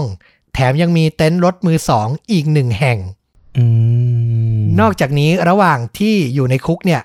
เขายังแต่งงานกับผู้หญิงที่อยู่นอกคุกไปแล้วถึง 3 ครั้ง คือส่งจดหมายมาเยี่ยมกันไปกันมาจนแต่งงานอะ เออ ปัจจุบันเขาอายุ 69 ปีและก็ยังถูกจองจำอยู่ คือเป็นคนที่ฟังแล้วไม่ได้รู้สึกผิดหรือเดือดร้อนกับสิ่งที่ตัวเองทำจริงอืมๆเข้าใจยากคนแบบเนี้ย หาคำอธิบายได้ยากจริง ๆ ทางด้านเด็กๆ ทั้ง 26 คน ในตอนนั้นหลังเหตุการณ์สิ้นสุดลงใหม่ๆอะนะพวกเขาก็ได้รับรางวัลจากรัฐแคลิฟอร์เนีย ด้วยการพาไปเที่ยวดิสนีย์แลนด์ตัวเอ็ดเรย์ก็ได้รับรางวัลจากผู้ว่าการรัฐ จากวีรกรรมที่เขาได้ช่วยเหลือเด็กๆเอาไว้ ต่อมาทั้ง 26 คนก็เติบโต และยังคงมีความผูกพันกับผู้ที่ช่วยชีวิตอย่างเอ็ดเรย์เป็นอย่างดีอืมจนกระทั่งปี 2012 เอ็ดก็เสียชีวิตลงด้วยวัย 91 ปี โดยมีเด็กๆที่อยู่ในรถโรงเรียน ในวันนั้นมาร่วมงานศพเขาหลายคนอืมนะครับ ก็คือผูกพันกันจนนาทีสุดท้ายนะนะ เป็นฮีโร่ที่แบบเราบอกเลยมันไม่ง่ายนะ การปลอบประโลมเด็ก 26 คนอะในช่วงเวลาที่ขับขันด้วย ซึ่งตัวเขาเองก็ยังไม่มั่นใจเลยว่าตัวเองจะปลอดภัยได้หรือเปล่าอะนะ ไม่ใช่แค่เด็กใช่ๆเออยังมีเกล็ดเล็ก ๆ ที่น่าเห็นใจก็คือเด็กหลาย ๆ คนน่ะ เติบโตขึ้นมา และยังคงโดนเหตุการณ์ในวันนั้นหลอกหลอนอืม ตัวอย่างเช่นสุภาพสตรีคนหนึ่ง เธอชื่อว่าเจนนิเฟอร์บราวน์เธอกลายเป็นคนหวาดกลัวที่มืด และไม่สามารถนอนหลับได้เลย ถ้าไม่เปิดไฟทิ้งไว้อืมคือวันนั้นน่ะโดนจับไปอยู่หลังรถตู้ที่มันมืดสนิทเลยอะ จนหลอนอะ เออ จนกระทั่งโตมาก็ยังมีอาการนี้อยู่ นอกจากนี้บางคนก็ฝันร้ายบ่อยๆ ว่าถูกยิงในทะเลทราย หรือถูกฝังให้ตายทั้งเป็น นอกจากนี้ยังพบว่าเด็กบางคนเมื่อเติบโตขึ้นมาและมีลูก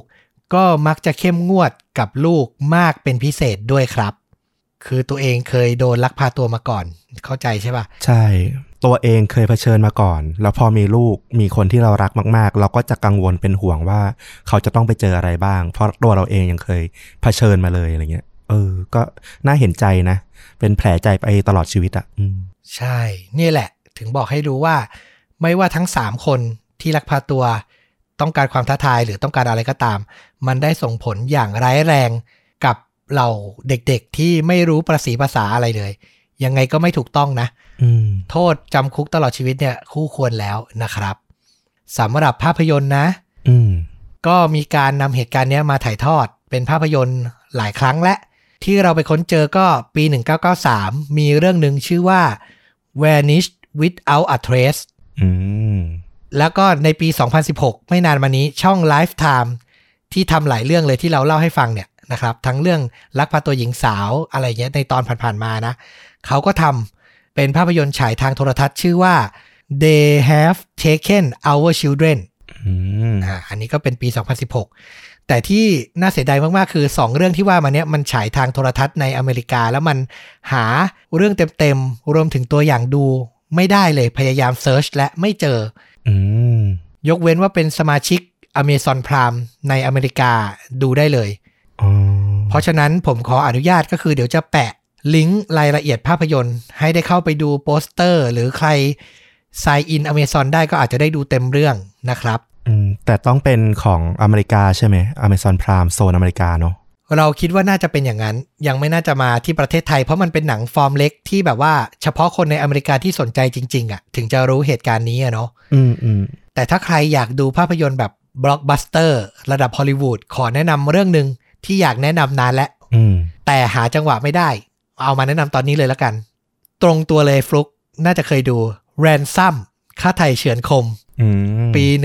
1996 เป็นภาพยนตร์ ลักพาตัวเด็กไปเรียกค่าไถ่ที่ติดตรึงในใจเรามาจนถึงทุกวันนี้นะครับ ใครเห็นโปสเตอร์ก็ต้องนึกออก ใช่นำแสดงโดย อภิมหาดาราในยุคนั้นอย่างเมลกิฟสัน ริกคนมหาการอย่างเงี้ยนะอืม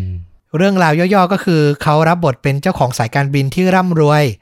และลูกเนี่ยก็โดนโจรเนี่ยลักพาตัวไปนะครับ ถูกมัดร่างกายถ่ายเป็นคลิปกลับมา ประเด็นความเข้มข้นของเรื่องนี้ก็คือ ตัวเอกอย่างเมลกิฟสันเนี่ยในเรื่องเขาชื่อทอมมันเล่นเนี่ยตัดสินใจออกสื่อ และเปลี่ยนเงินค่าไถ่ให้กลายเป็นค่าหัวโจรน่ะคือย้อนรอยโจรกลับไปอ๋อซึ่งภรรยาเขาหรือคนรอบตัวต่างก็ไม่เห็นด้วย เพราะน่าจะทำให้เด็กอะ ได้รับอันตราย แต่เขาตัดสินใจที่จะทำอย่างนั้นอืมตัวเรื่องราวเนี่ยมันเข้มข้นในแบบ thriller ดราม่านะ มันไม่ได้แบบว่าแอคชั่นหนักหน่วง แอคชั่นหนักจริง ๆ ก็แค่แบบ ท้ายเรื่องนิดเดียว แต่มันแบบสะกดอารมณ์ให้เราตามได้ตั้งแต่ต้นจนจบจริงๆอืมผู้ที่รับบทเป็นโจรเนี่ยก็เป็นนักแสดงดัง แต่ยังไม่บอกชื่อแล้วกันเดี๋ยวมันสปอยนะครับ แล้วแบบอืมแสดงถึงอารมณ์ถึงอารมณ์ทุกคนมาก ๆ เมลกิฟสันนี่ไม่ต้องห่วงอยู่แล้วก่อนที่เขาจะเสียผู้เสียคนเมาไม้นะครับเขาก็เป็น เบอร์หนึ่งอะเนาะในช่วงเวลาหนึ่งใช่นะครับผมอยากให้ดูกันสำหรับน้องๆ รุ่นใหม่ อาจจะยังไม่ได้เคยดูภาพยนตร์ยุค 90 เรื่องนี้เป็นอีกเรื่องที่ไม่อยากให้พลาดกำกับโดยรอนฮาวเวิร์ดนี่ชื่อนี้ก็การันตีนะ การันตีอยู่แล้วอ่าหนังบล็อกบัสเตอร์หลาย ๆ เรื่องนี้ต้องเขาเลย โอเค อันนี้ก็คือการแนะนำภาพยนตร์นะครับ ฝากเหมือนเดิม ใครที่ติดตามใน YouTube หรือช่องทางอื่นๆ แล้วยังไม่ได้ไปกด Follow หรือไลค์ใน Facebook รบกวนนิดนึงนะครับ เพราะว่าช่วงนี้ Facebook จะค่อนข้าง activeเยอะเออมีคลิปตัดจากไลฟ์เก่าๆ มีบทความนี่ล่าสุดก็ของฟลุกนะที่เพิ่งลงไปให้ได้อ่านกัน เห็นบอกว่าสร้างความโกรธ อ่านแล้วรู้สึกโกรธ สร้างความโกรธเคือง อ่านแล้วโกรธโมโหคนร้ายนะครับเออผมก็ถือว่าแบบ เป็นช่วงเวลาระหว่างรอที่พอดแคสต์จะ on air ในแต่ละสัปดาห์เนาะก็ไปคุยกันเพลินๆ แล้วก็ไปอ่านบทความกัน คือมันพูดคุยกันได้ง่ายกว่าใน YouTube อะเนาะอยากให้ไปตามกันใช่นะครับ ขอบคุณทุกคนที่ตามไปตอนนี้ยอดผู้ติดตามจากพันกว่าคน ขึ้นมาเป็น 2,000 กลางๆ และเกือบจะ 3,000 แล้วขอบคุณเร็วมากทุกคนมากเลย อืมรู้สึกคุ้มค่าที่เขียนบทความไปลง จริง ๆ คือเราก็พยายามทำงานหนักขึ้นเพื่อ จะได้แบบว่าพูดคุยแล้วก็มอบสิ่งที่ทุกท่านสนใจให้ได้มากที่สุดนะครับ อืมก็กลับมาพบกับชวนดูดะได้ใหม่ทุกช่องทาง Facebook YouTube b l o g i t Spotify วันนี้ลาไปก่อน สวัสดีครับ สวัสดีครับ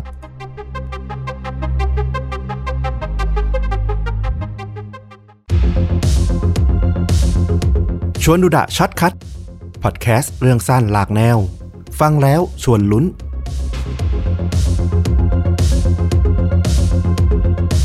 วันนี้ก็จะพาต้อมแล้วก็คุณผู้ฟังนะครับ ไปที่เมืองเวสต์จอร์แดนนะครับ รัฐยูทาห์ประเทศสหรัฐอเมริกา มันมีเรื่องราวที่น่าเศร้ามากๆเกิดขึ้นกับครอบครัวครอบครัวหนึ่ง เดี๋ยวให้ลองฟังกันไป แล้วก็จะรู้ว่ามันมีความเล่นตลกของโชคชะตาบางอย่างในเหตุการณ์นี้เกิดขึ้นอยู่ เรื่องราวที่เกิดขึ้นเนี่ยมันเกิดขึ้นกับครอบครัวที่น่ารักมากๆครอบครัวหนึ่ง ที่ชื่อว่าครอบครัวบัตเตอร์ฟิลด์ ประกอบด้วยคุณพ่อแล้วก็คุณแม่นะ เป็นคุณพ่อคุณแม่วัยสาววัยหนุ่มอยู่เลย ประกอบด้วยคุณโทนี่อายุ 31 ปี แล้วก็ภรรยาของเขาชื่อว่าคุณแคทเธอรีนอายุ 30 ปี ทั้งคู่ก็เป็นผู้นับถือศาสนาคริสต์ที่ศรัทธานะ เรียกว่าเป็นครอบครัวที่มีชื่อเสียง เพราะว่าอุทิศตนให้กับงานสังคมอยู่เสมอเลย ทั้งจัดงานให้กับทางชุมชน มีการจัดเกมไนท์แบบฝรั่งอะเนาะแล้วก็จัดงานฮาโลวีนหรืองานต่างๆเนี่ยที่แบบให้ชุมชนมีส่วนร่วมเนี่ยครอบครัวเนี้ยก็จะเข้าไปมีส่วนร่วมอยู่เสมอ เรียกว่าก็เป็นที่รู้จักของคนในชุมชนมากทีเดียว นอกจากเรื่องของการอุทิศตนเพื่อสังคมแล้วก็ศาสนาแล้วเนี่ยคุณโทนี่เนี่ยเขาก็ยังประสบความสำเร็จในธุรกิจส่วนตัวด้วยนะ โดยเขาเนี่ย ทำธุรกิจจัดสวน รับจัดสวน โดยที่เขาเองเนี่ยมีความชำนาญในเรื่องของงานสวนงานช่างอยู่ละ เขาก็ใช้จุดนี้แหละมาเป็นจุดขายแล้วก็ให้ภรรยาของเขาเนี่ยคุณแคทเธอรีนเนี่ยเป็นผู้บริหารดูแลบริษัทให้ โทนี่เนี่ยได้รับสมญานามเลยว่าทีมันนี่คือเขาเนี่ยทำงานหนัก แล้วก็เก็บเงินเก่งมาก ออมเงินทุกอย่างเพื่อเลี้ยงดูครอบครัว ในช่วงปี 2020 เนี่ย เขาก็มีลูกถึง3คนแล้วด้วย โดยคนโตเนี่ยอายุได้4ปี คนรองรองๆลงมาเนี่ยอายุได้2ปี แล้วก็คนสุดท้องเนี่ยเพิ่งเกิดได้ไม่นานเลย อายุเพียง6เดือนเท่านั้นเองอืมกำลังน่ารักทั้งบ้านเลย ใช่ถูกต้องเลยเป็นครอบครัวที่น่ารักมากๆ คือใครๆเห็นเนี่ยก็ต่างชื่นชม โดยคุณโทนี่แล้วก็แคทเธอรีนเนี่ยก็อย่างที่บอกเลยอัธยาศัยดีน่ารัก ผู้คนเนี่ยต่างพูดเหมือนกันเลยว่า เออ ทั้งคู่เนี่ย ปรากฏตัวในที่ไหนเนี่ย รอยยิ้มของพวกเขาเนี่ยมันทำให้ที่สถานที่แห่งนั้นน่ะมันสว่างขึ้นทันตาเห็นเลย และด้วยความที่ทั้งคู่ก็ประสบความสำเร็จในเรื่องของธุรกิจ แล้วก็เป็นที่นับหน้าถือตารู้จักของคนในชุมชนในสังคมอย่างดีเนี่ย มันก็ล่อคนที่ประสงค์ร้าย หรือต้องการฉกฉวยทรัพย์สินในตัวพวกเขาเนี่ยเข้ามาหาพวกเขาด้วย ในคืนวันที่ 17 เมษายน ปี 2020 ชายคนหนึ่งชื่อว่าอัลเบิร์ตอีนอชจอห์นสัน เขาเนี่ยอาศัยอยู่ห่างจากบ้านของครอบครัวบัตเตอร์ฟิลด์เนี่ยออกไปประมาณ 2 ไมล์เท่านั้นเอง จอห์นสันเนี่ยอายุได้ 31 ปี เขาเป็นคนที่เหมือนไม่มีงานทำอะแล้วก็ด้วยอาจจะเคยก่อคดีเล็ก ๆ น้อยๆมา มีประวัติอยู่ ลักเล็กขโมยน้อยอยู่บ้างเป็นประจำเนี่ยเขาก็พยายามไปสมัครงานนะ เหตุผลที่เขาเลือกครอบครัวบัตเตอร์ฟิลด์ในคืนนั้นเนี่ยที่จะออกไปปล้นไปขโมยของเนี่ย เหตุเพราะว่าเขาเคย เดินทางไปสมัครทำงานกับโทนี่มาแล้ว แต่ว่าปรากฏว่าเหมือนคุณสมบัติหรือสอบสัมภาษณ์ไม่ผ่านนี่แหละ ก็ไม่ได้รับเข้าทำงาน ทำให้ตัวจอห์นสันเนี่ยอาจจะมีเก็บความแค้นไว้ในใจลึกๆ แล้วก็เกิดหมายตาว่าโอเค ถ้าชีวิตมันจะไม่มีทางออก ถ้าต้องปล้นก็จะปล้นครอบครัวของโทนี่แล้วก็แคทเธอรีนเนี่ยแหละ อืม ในคืนวันนั้นเนี่ยเขาก็ขับรถจากบ้านของเขาที่อยู่ห่างไปสองไมล์เนี่ย เดินทางไปถึงบ้านของครอบครัวบัตเตอร์ฟิลด์ของโทนี่แล้วก็แคทเธอรีนเขาจอดรถไว้ที่หน้าบ้าน ก่อนที่จะหยิบหน้ากากหมวกกันน็อกมาสวมเพื่อปกปิดใบหน้าของตัวเอง ป้องกันตัวเองไว้ก่อนเลยว่า ถ้าเกิดเห็นหน้าเนี่ยโทนี่จำได้แน่นอน เพราะเขาเนี่ยเพิ่งไปสมัครงานมาแล้วก็ไม่ผ่าน ในตอนนั้นเนี่ยโทนี่แล้วก็แคทเธอรีนเนี่ยกำลังนอนหลับสนิทเลย จอห์นสันที่สวมหน้ากากเนี่ย ก็เตะประตูหน้าของบ้านเนี่ยพังเข้าไปเลย ปรากฏว่าโทนี่เนี่ยได้ยินเสียงโครมครามข้างล่าง ก็วิ่งลงมาดู ทันทีที่เขาลงมาเนี่ยเขาก็เจอจอห์นสันที่สวมหน้ากากและไม่รู้ว่าใครเนี่ยไม่รู้ว่าเป็นจอห์นสันเนี่ยกำลังถือปืน เล็งมาที่ทางเขาอยู่ ภาพกล้องวงจรปิดที่ตำรวจได้รับมาเนี่ยได้แสดงเหตุการณ์นี้เกิดขึ้นก็คือ จอห์นสันเนี่ยใช้อาวุธปืนข่มขู่ให้โทนี่แล้วก็แคทเธอรีนเนี่ยลงมาจากห้องนอน จากนั้นเนี่ยก็ขู่แล้วก็พาตัวลงมาที่ชั้นล่างของบ้าน โดยที่เด็กๆ ทั้ง 3 คนลูกๆของโทนี่แล้วก็แคทเธอรีนอีก 3 คนเนี่ยยังคงหลับสนิทอยู่ในห้อง ตัวจอห์นสันเนี่ยก็ไม่ได้มีเจตนาที่จะทำร้ายครอบครัวนี้แต่อย่างใดนะ เขาต้องการเพียงทรัพย์สินเงินทอง เท่านั้นเอง เขาก็บอกกับโทนี่ไปว่า เขาอะแค่ต้องการเงิน เอาเงินที่มีมาให้เขาทั้งหมด โทนี่เนี่ยหวาดกลัวมาก เพราะว่าตอนนี้เนี่ย ครอบครัวเขาเป็นครอบครัวธรรมดามากๆ ที่ไม่เคยเจอเรื่องเลวร้ายอะไรแบบนี้มาก่อนเลย และตัวแคทเธอรีนตอนนี้เนี่ยก็เรียกว่าตัวสั่นขาดสติไปละ คือไม่รู้จะทำยังไง ตัวโทนี่ที่เป็นสามีเนี่ยก็ได้แต่พยายามคุยกับคนร้ายว่าโอเค อย่าทำร้ายพวกเขานะ เขายินยอมทุกอย่าง แต่ว่าที่บ้านของเขาเนี่ยไม่ได้เก็บเงินสดไว้ในบ้านมากนักหรอก เพราะว่าส่วนใหญ่เนี่ยมันก็จะอยู่ที่บริษัทที่ที่ทำงาน เขาก็บอกว่าตอนนี้เนี่ย เงินที่เขามีติดตัวอยู่ในบ้านหลังนี้เนี่ยมันมีอยู่ประมาณแค่ 20 ดอลลาร์เท่านั้นเอง แล้วก็ทรัพย์สินที่พอมีค่าที่เขาจะเอาไปขายได้อย่างง่ายๆเนี่ยก็มีเพียงโทรศัพท์มือถือของเขากับภรรยาสองเครื่อง ตัวจอร์นสันเนี่ยได้ยินอย่างนั้นเนี่ยก็เอาไว้ก่อนอะไม่ได้สนใจอะไรมาก ได้เงินก็ยังดี แล้วก็หยิบมือถือสองเครื่องไปด้วย ออกจากบ้านไปตั้งใจจะขับรถหนีพอตัวจอร์นสันหรือว่าตัวโจรเนี่ยออกจากบ้านไปเนี่ยโทนี่แล้วก็แคทเธอรีนเนี่ยก็โผกอดกันเลยนะ รู้สึกว่าโอ้โห รอดตายอย่างหวุดหวิดละ แต่หลังจากนั้นไม่นานระหว่างที่คุณโทนี่แล้วก็แคทเธอรีนเนี่ยกำลังแบบปรึกษากันอยู่เลยว่า จะทำยังไงต่อไปดี จะแจ้งตำรวจไหมหรือจะทำอะไรต่อไปดี หรือจะทำเป็นไม่รู้เรื่อง เพื่อไม่ให้มันกลับมาแก้แค้นหรือยังไงดีเนี่ย ปรากฏว่าชายคนดังกล่าวเนี่ยที่มาปล้นก่อนหน้าเนี้ยกลับมาอีกครั้งอืมเหตุผลก็คือจอห์นสันเนี่ย ขโมยของกลับไปถึงรถใช่ไหม เขาก็รู้ว่าถ้าเอามือถือไปเนี่ย มันอาจจะมี GPS ติดตามตัวเนี่ยอะไรพวกเขาไปได้ เขาก็ฉลาดโยนโทรศัพท์เนี่ยทิ้งได้ไปแต่เงินก็ยังดี แต่ปรากฏว่าพอไปถึงรถ ถอดหน้ากงหน้ากากเก็บของเก็บของเรียบร้อยเตรียมเงินเสร็จกำลังจะสตาร์ทรถอ้าวกุญแจไม่อยู่กับตัว กุญแจรถหาย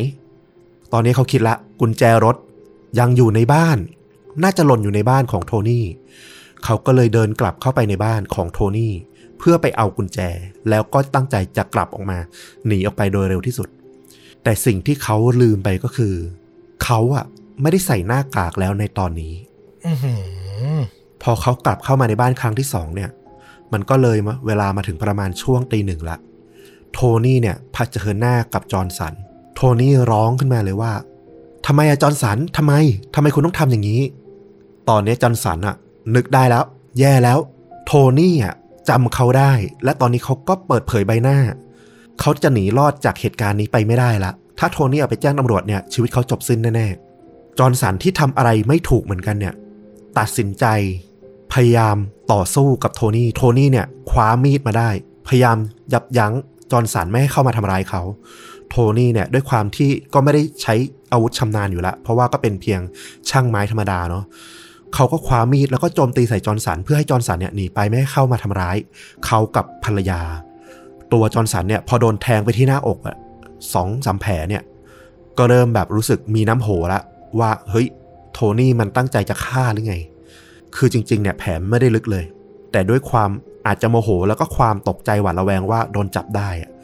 จอร์นสันคว้าปืนที่ติดตัวมา ขึ้นยิงใส่ที่หัวของโทนี่ จนล้มลง ภรรยา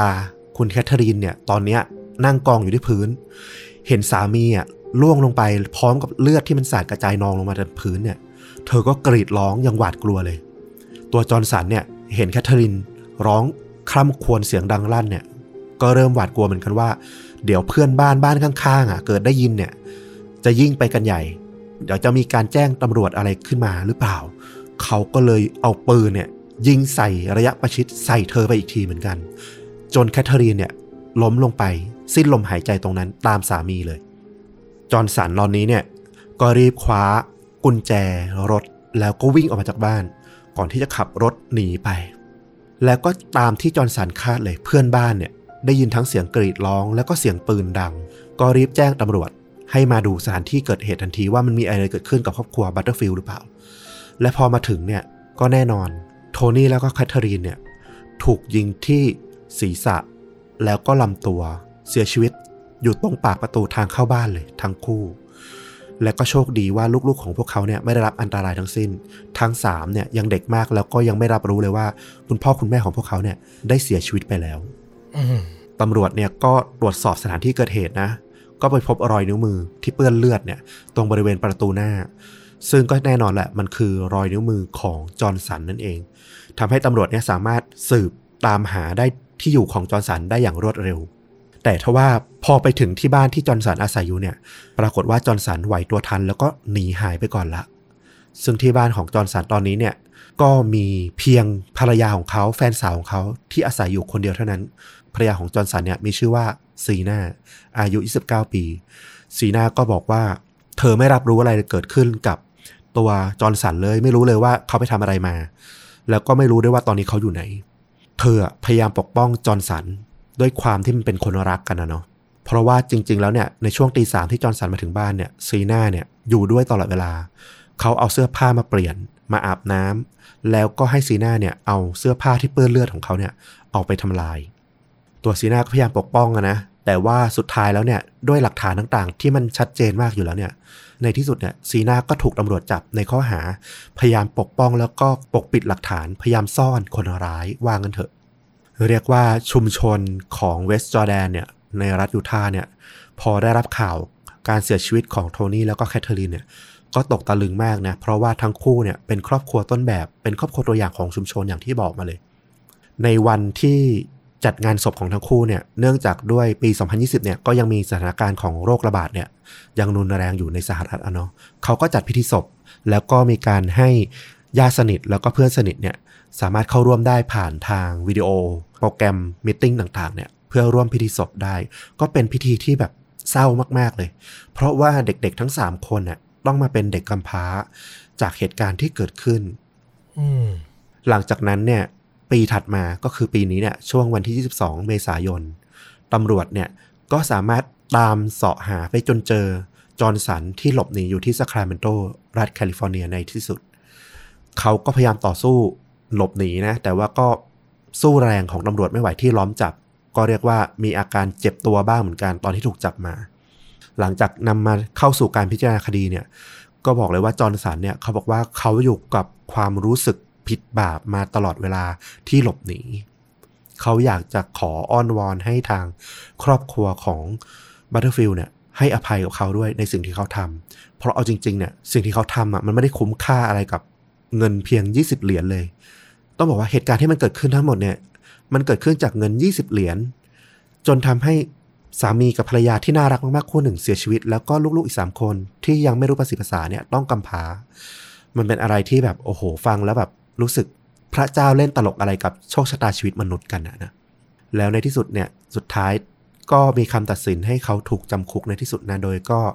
ได้รับการขึ้นสู่ศาลตามกระบวนการยุติธรรม ทางครอบครัวของบัตเตอร์ฟิลที่เหลือชีวิตเนี่ยที่รับน้องๆไปเลี้ยงต่อเนี่ยก็บอกว่าพวกเขาเนี่ยพยายามให้อภัยกับทางจอห์นสันนะเพราะพวกเขาก็ศรัทธาในพระเจ้า ยึดหลักในการให้อภัย แต่ว่าอย่างไรก็ตาม ก็ยังเรียกร้องขอให้จอห์นสันเนี่ยได้รับการเข้าสู่กระบวนการยุติธรรม ขอให้ได้รับความเป็นธรรมแก่โทนี่และแคทเธอรีนที่สมควรที่สุด คือโทษก็ยังไม่ตัดสินออกมาเป็นทางการว่าเขาโดนมากน้อยแค่ไหนถูกไหม ใช่ถูกต้อง น่าจะยังมีขั้นตอนของการต่อสู้ศาลขึ้นไปอีกในอีกขั้นหนึ่งแหละ เพราะว่าถึงแม้จะยอมรับเนี่ย แต่ว่าก็พยายามก็ต้องบอกว่าตัวจอร์นสันเนี่ยกับทนายเนี่ยพยายามร้องขอให้ลดโทษ เพราะว่า ตัวโทษที่เขาตามกฎหมายที่เขาจะต้องได้รับจริงๆเนี่ยคือโทษประหารชีวิต แล้วก็แน่นอนแหละ เขาก็พยายามอ้อนวอนต่อศาลว่าเออเขาสำนึกผิดแล้วก็สารภาพรวมถึงสารภาพในคดีอื่น ๆ ที่เขาเคยทำมาแล้วยังไม่ถูกจับได้ เช่น การปล้นร้านต่างๆ ในปีก่อนๆเนี่ยก็พยายามสารภาพออกหมดเลยว่า ตอนนี้เขาเป็นคนที่สำนึกละแต่ขอลดโทษไม่ให้ประหาร ซึ่งตอนนี้ก็คงยังอยู่ในขั้นตอนที่ศาลเนี่ยพยายามหา ข้อมูลแล้วก็ประเมินชั่งน้ำหนักดูว่าเออการที่เขาสารภาพข้อตกลงต่างๆ เนี่ยมันสมควรลดโทษให้เขาหรือเปล่า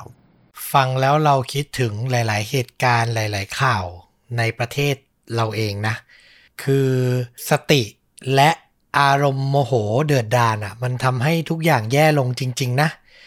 จากเรื่องราวที่เป็นแค่ตะโกนด่าทอกัน พอมีเรื่องปุ๊บ มีอาวุธพกมาปุ๊บ โอ้โห มันกลายเป็นสิ่งที่ไม่มีวันย้อนกลับมาปกติได้อะพอลงมือไปแล้วอะนะอืมจริง คืออันเนี้ยเขามีความตั้งใจจะกระทำอาชญากรรม ก็สมควรจะโดนในระดับหนึ่งแหละ แต่มันมีหลาย ๆ อันในบ้านเราเช่น ขับรถปาดหน้ากันอะ ตัวอย่างง่าย ๆ แล้วคนหนึ่งมีอาวุธ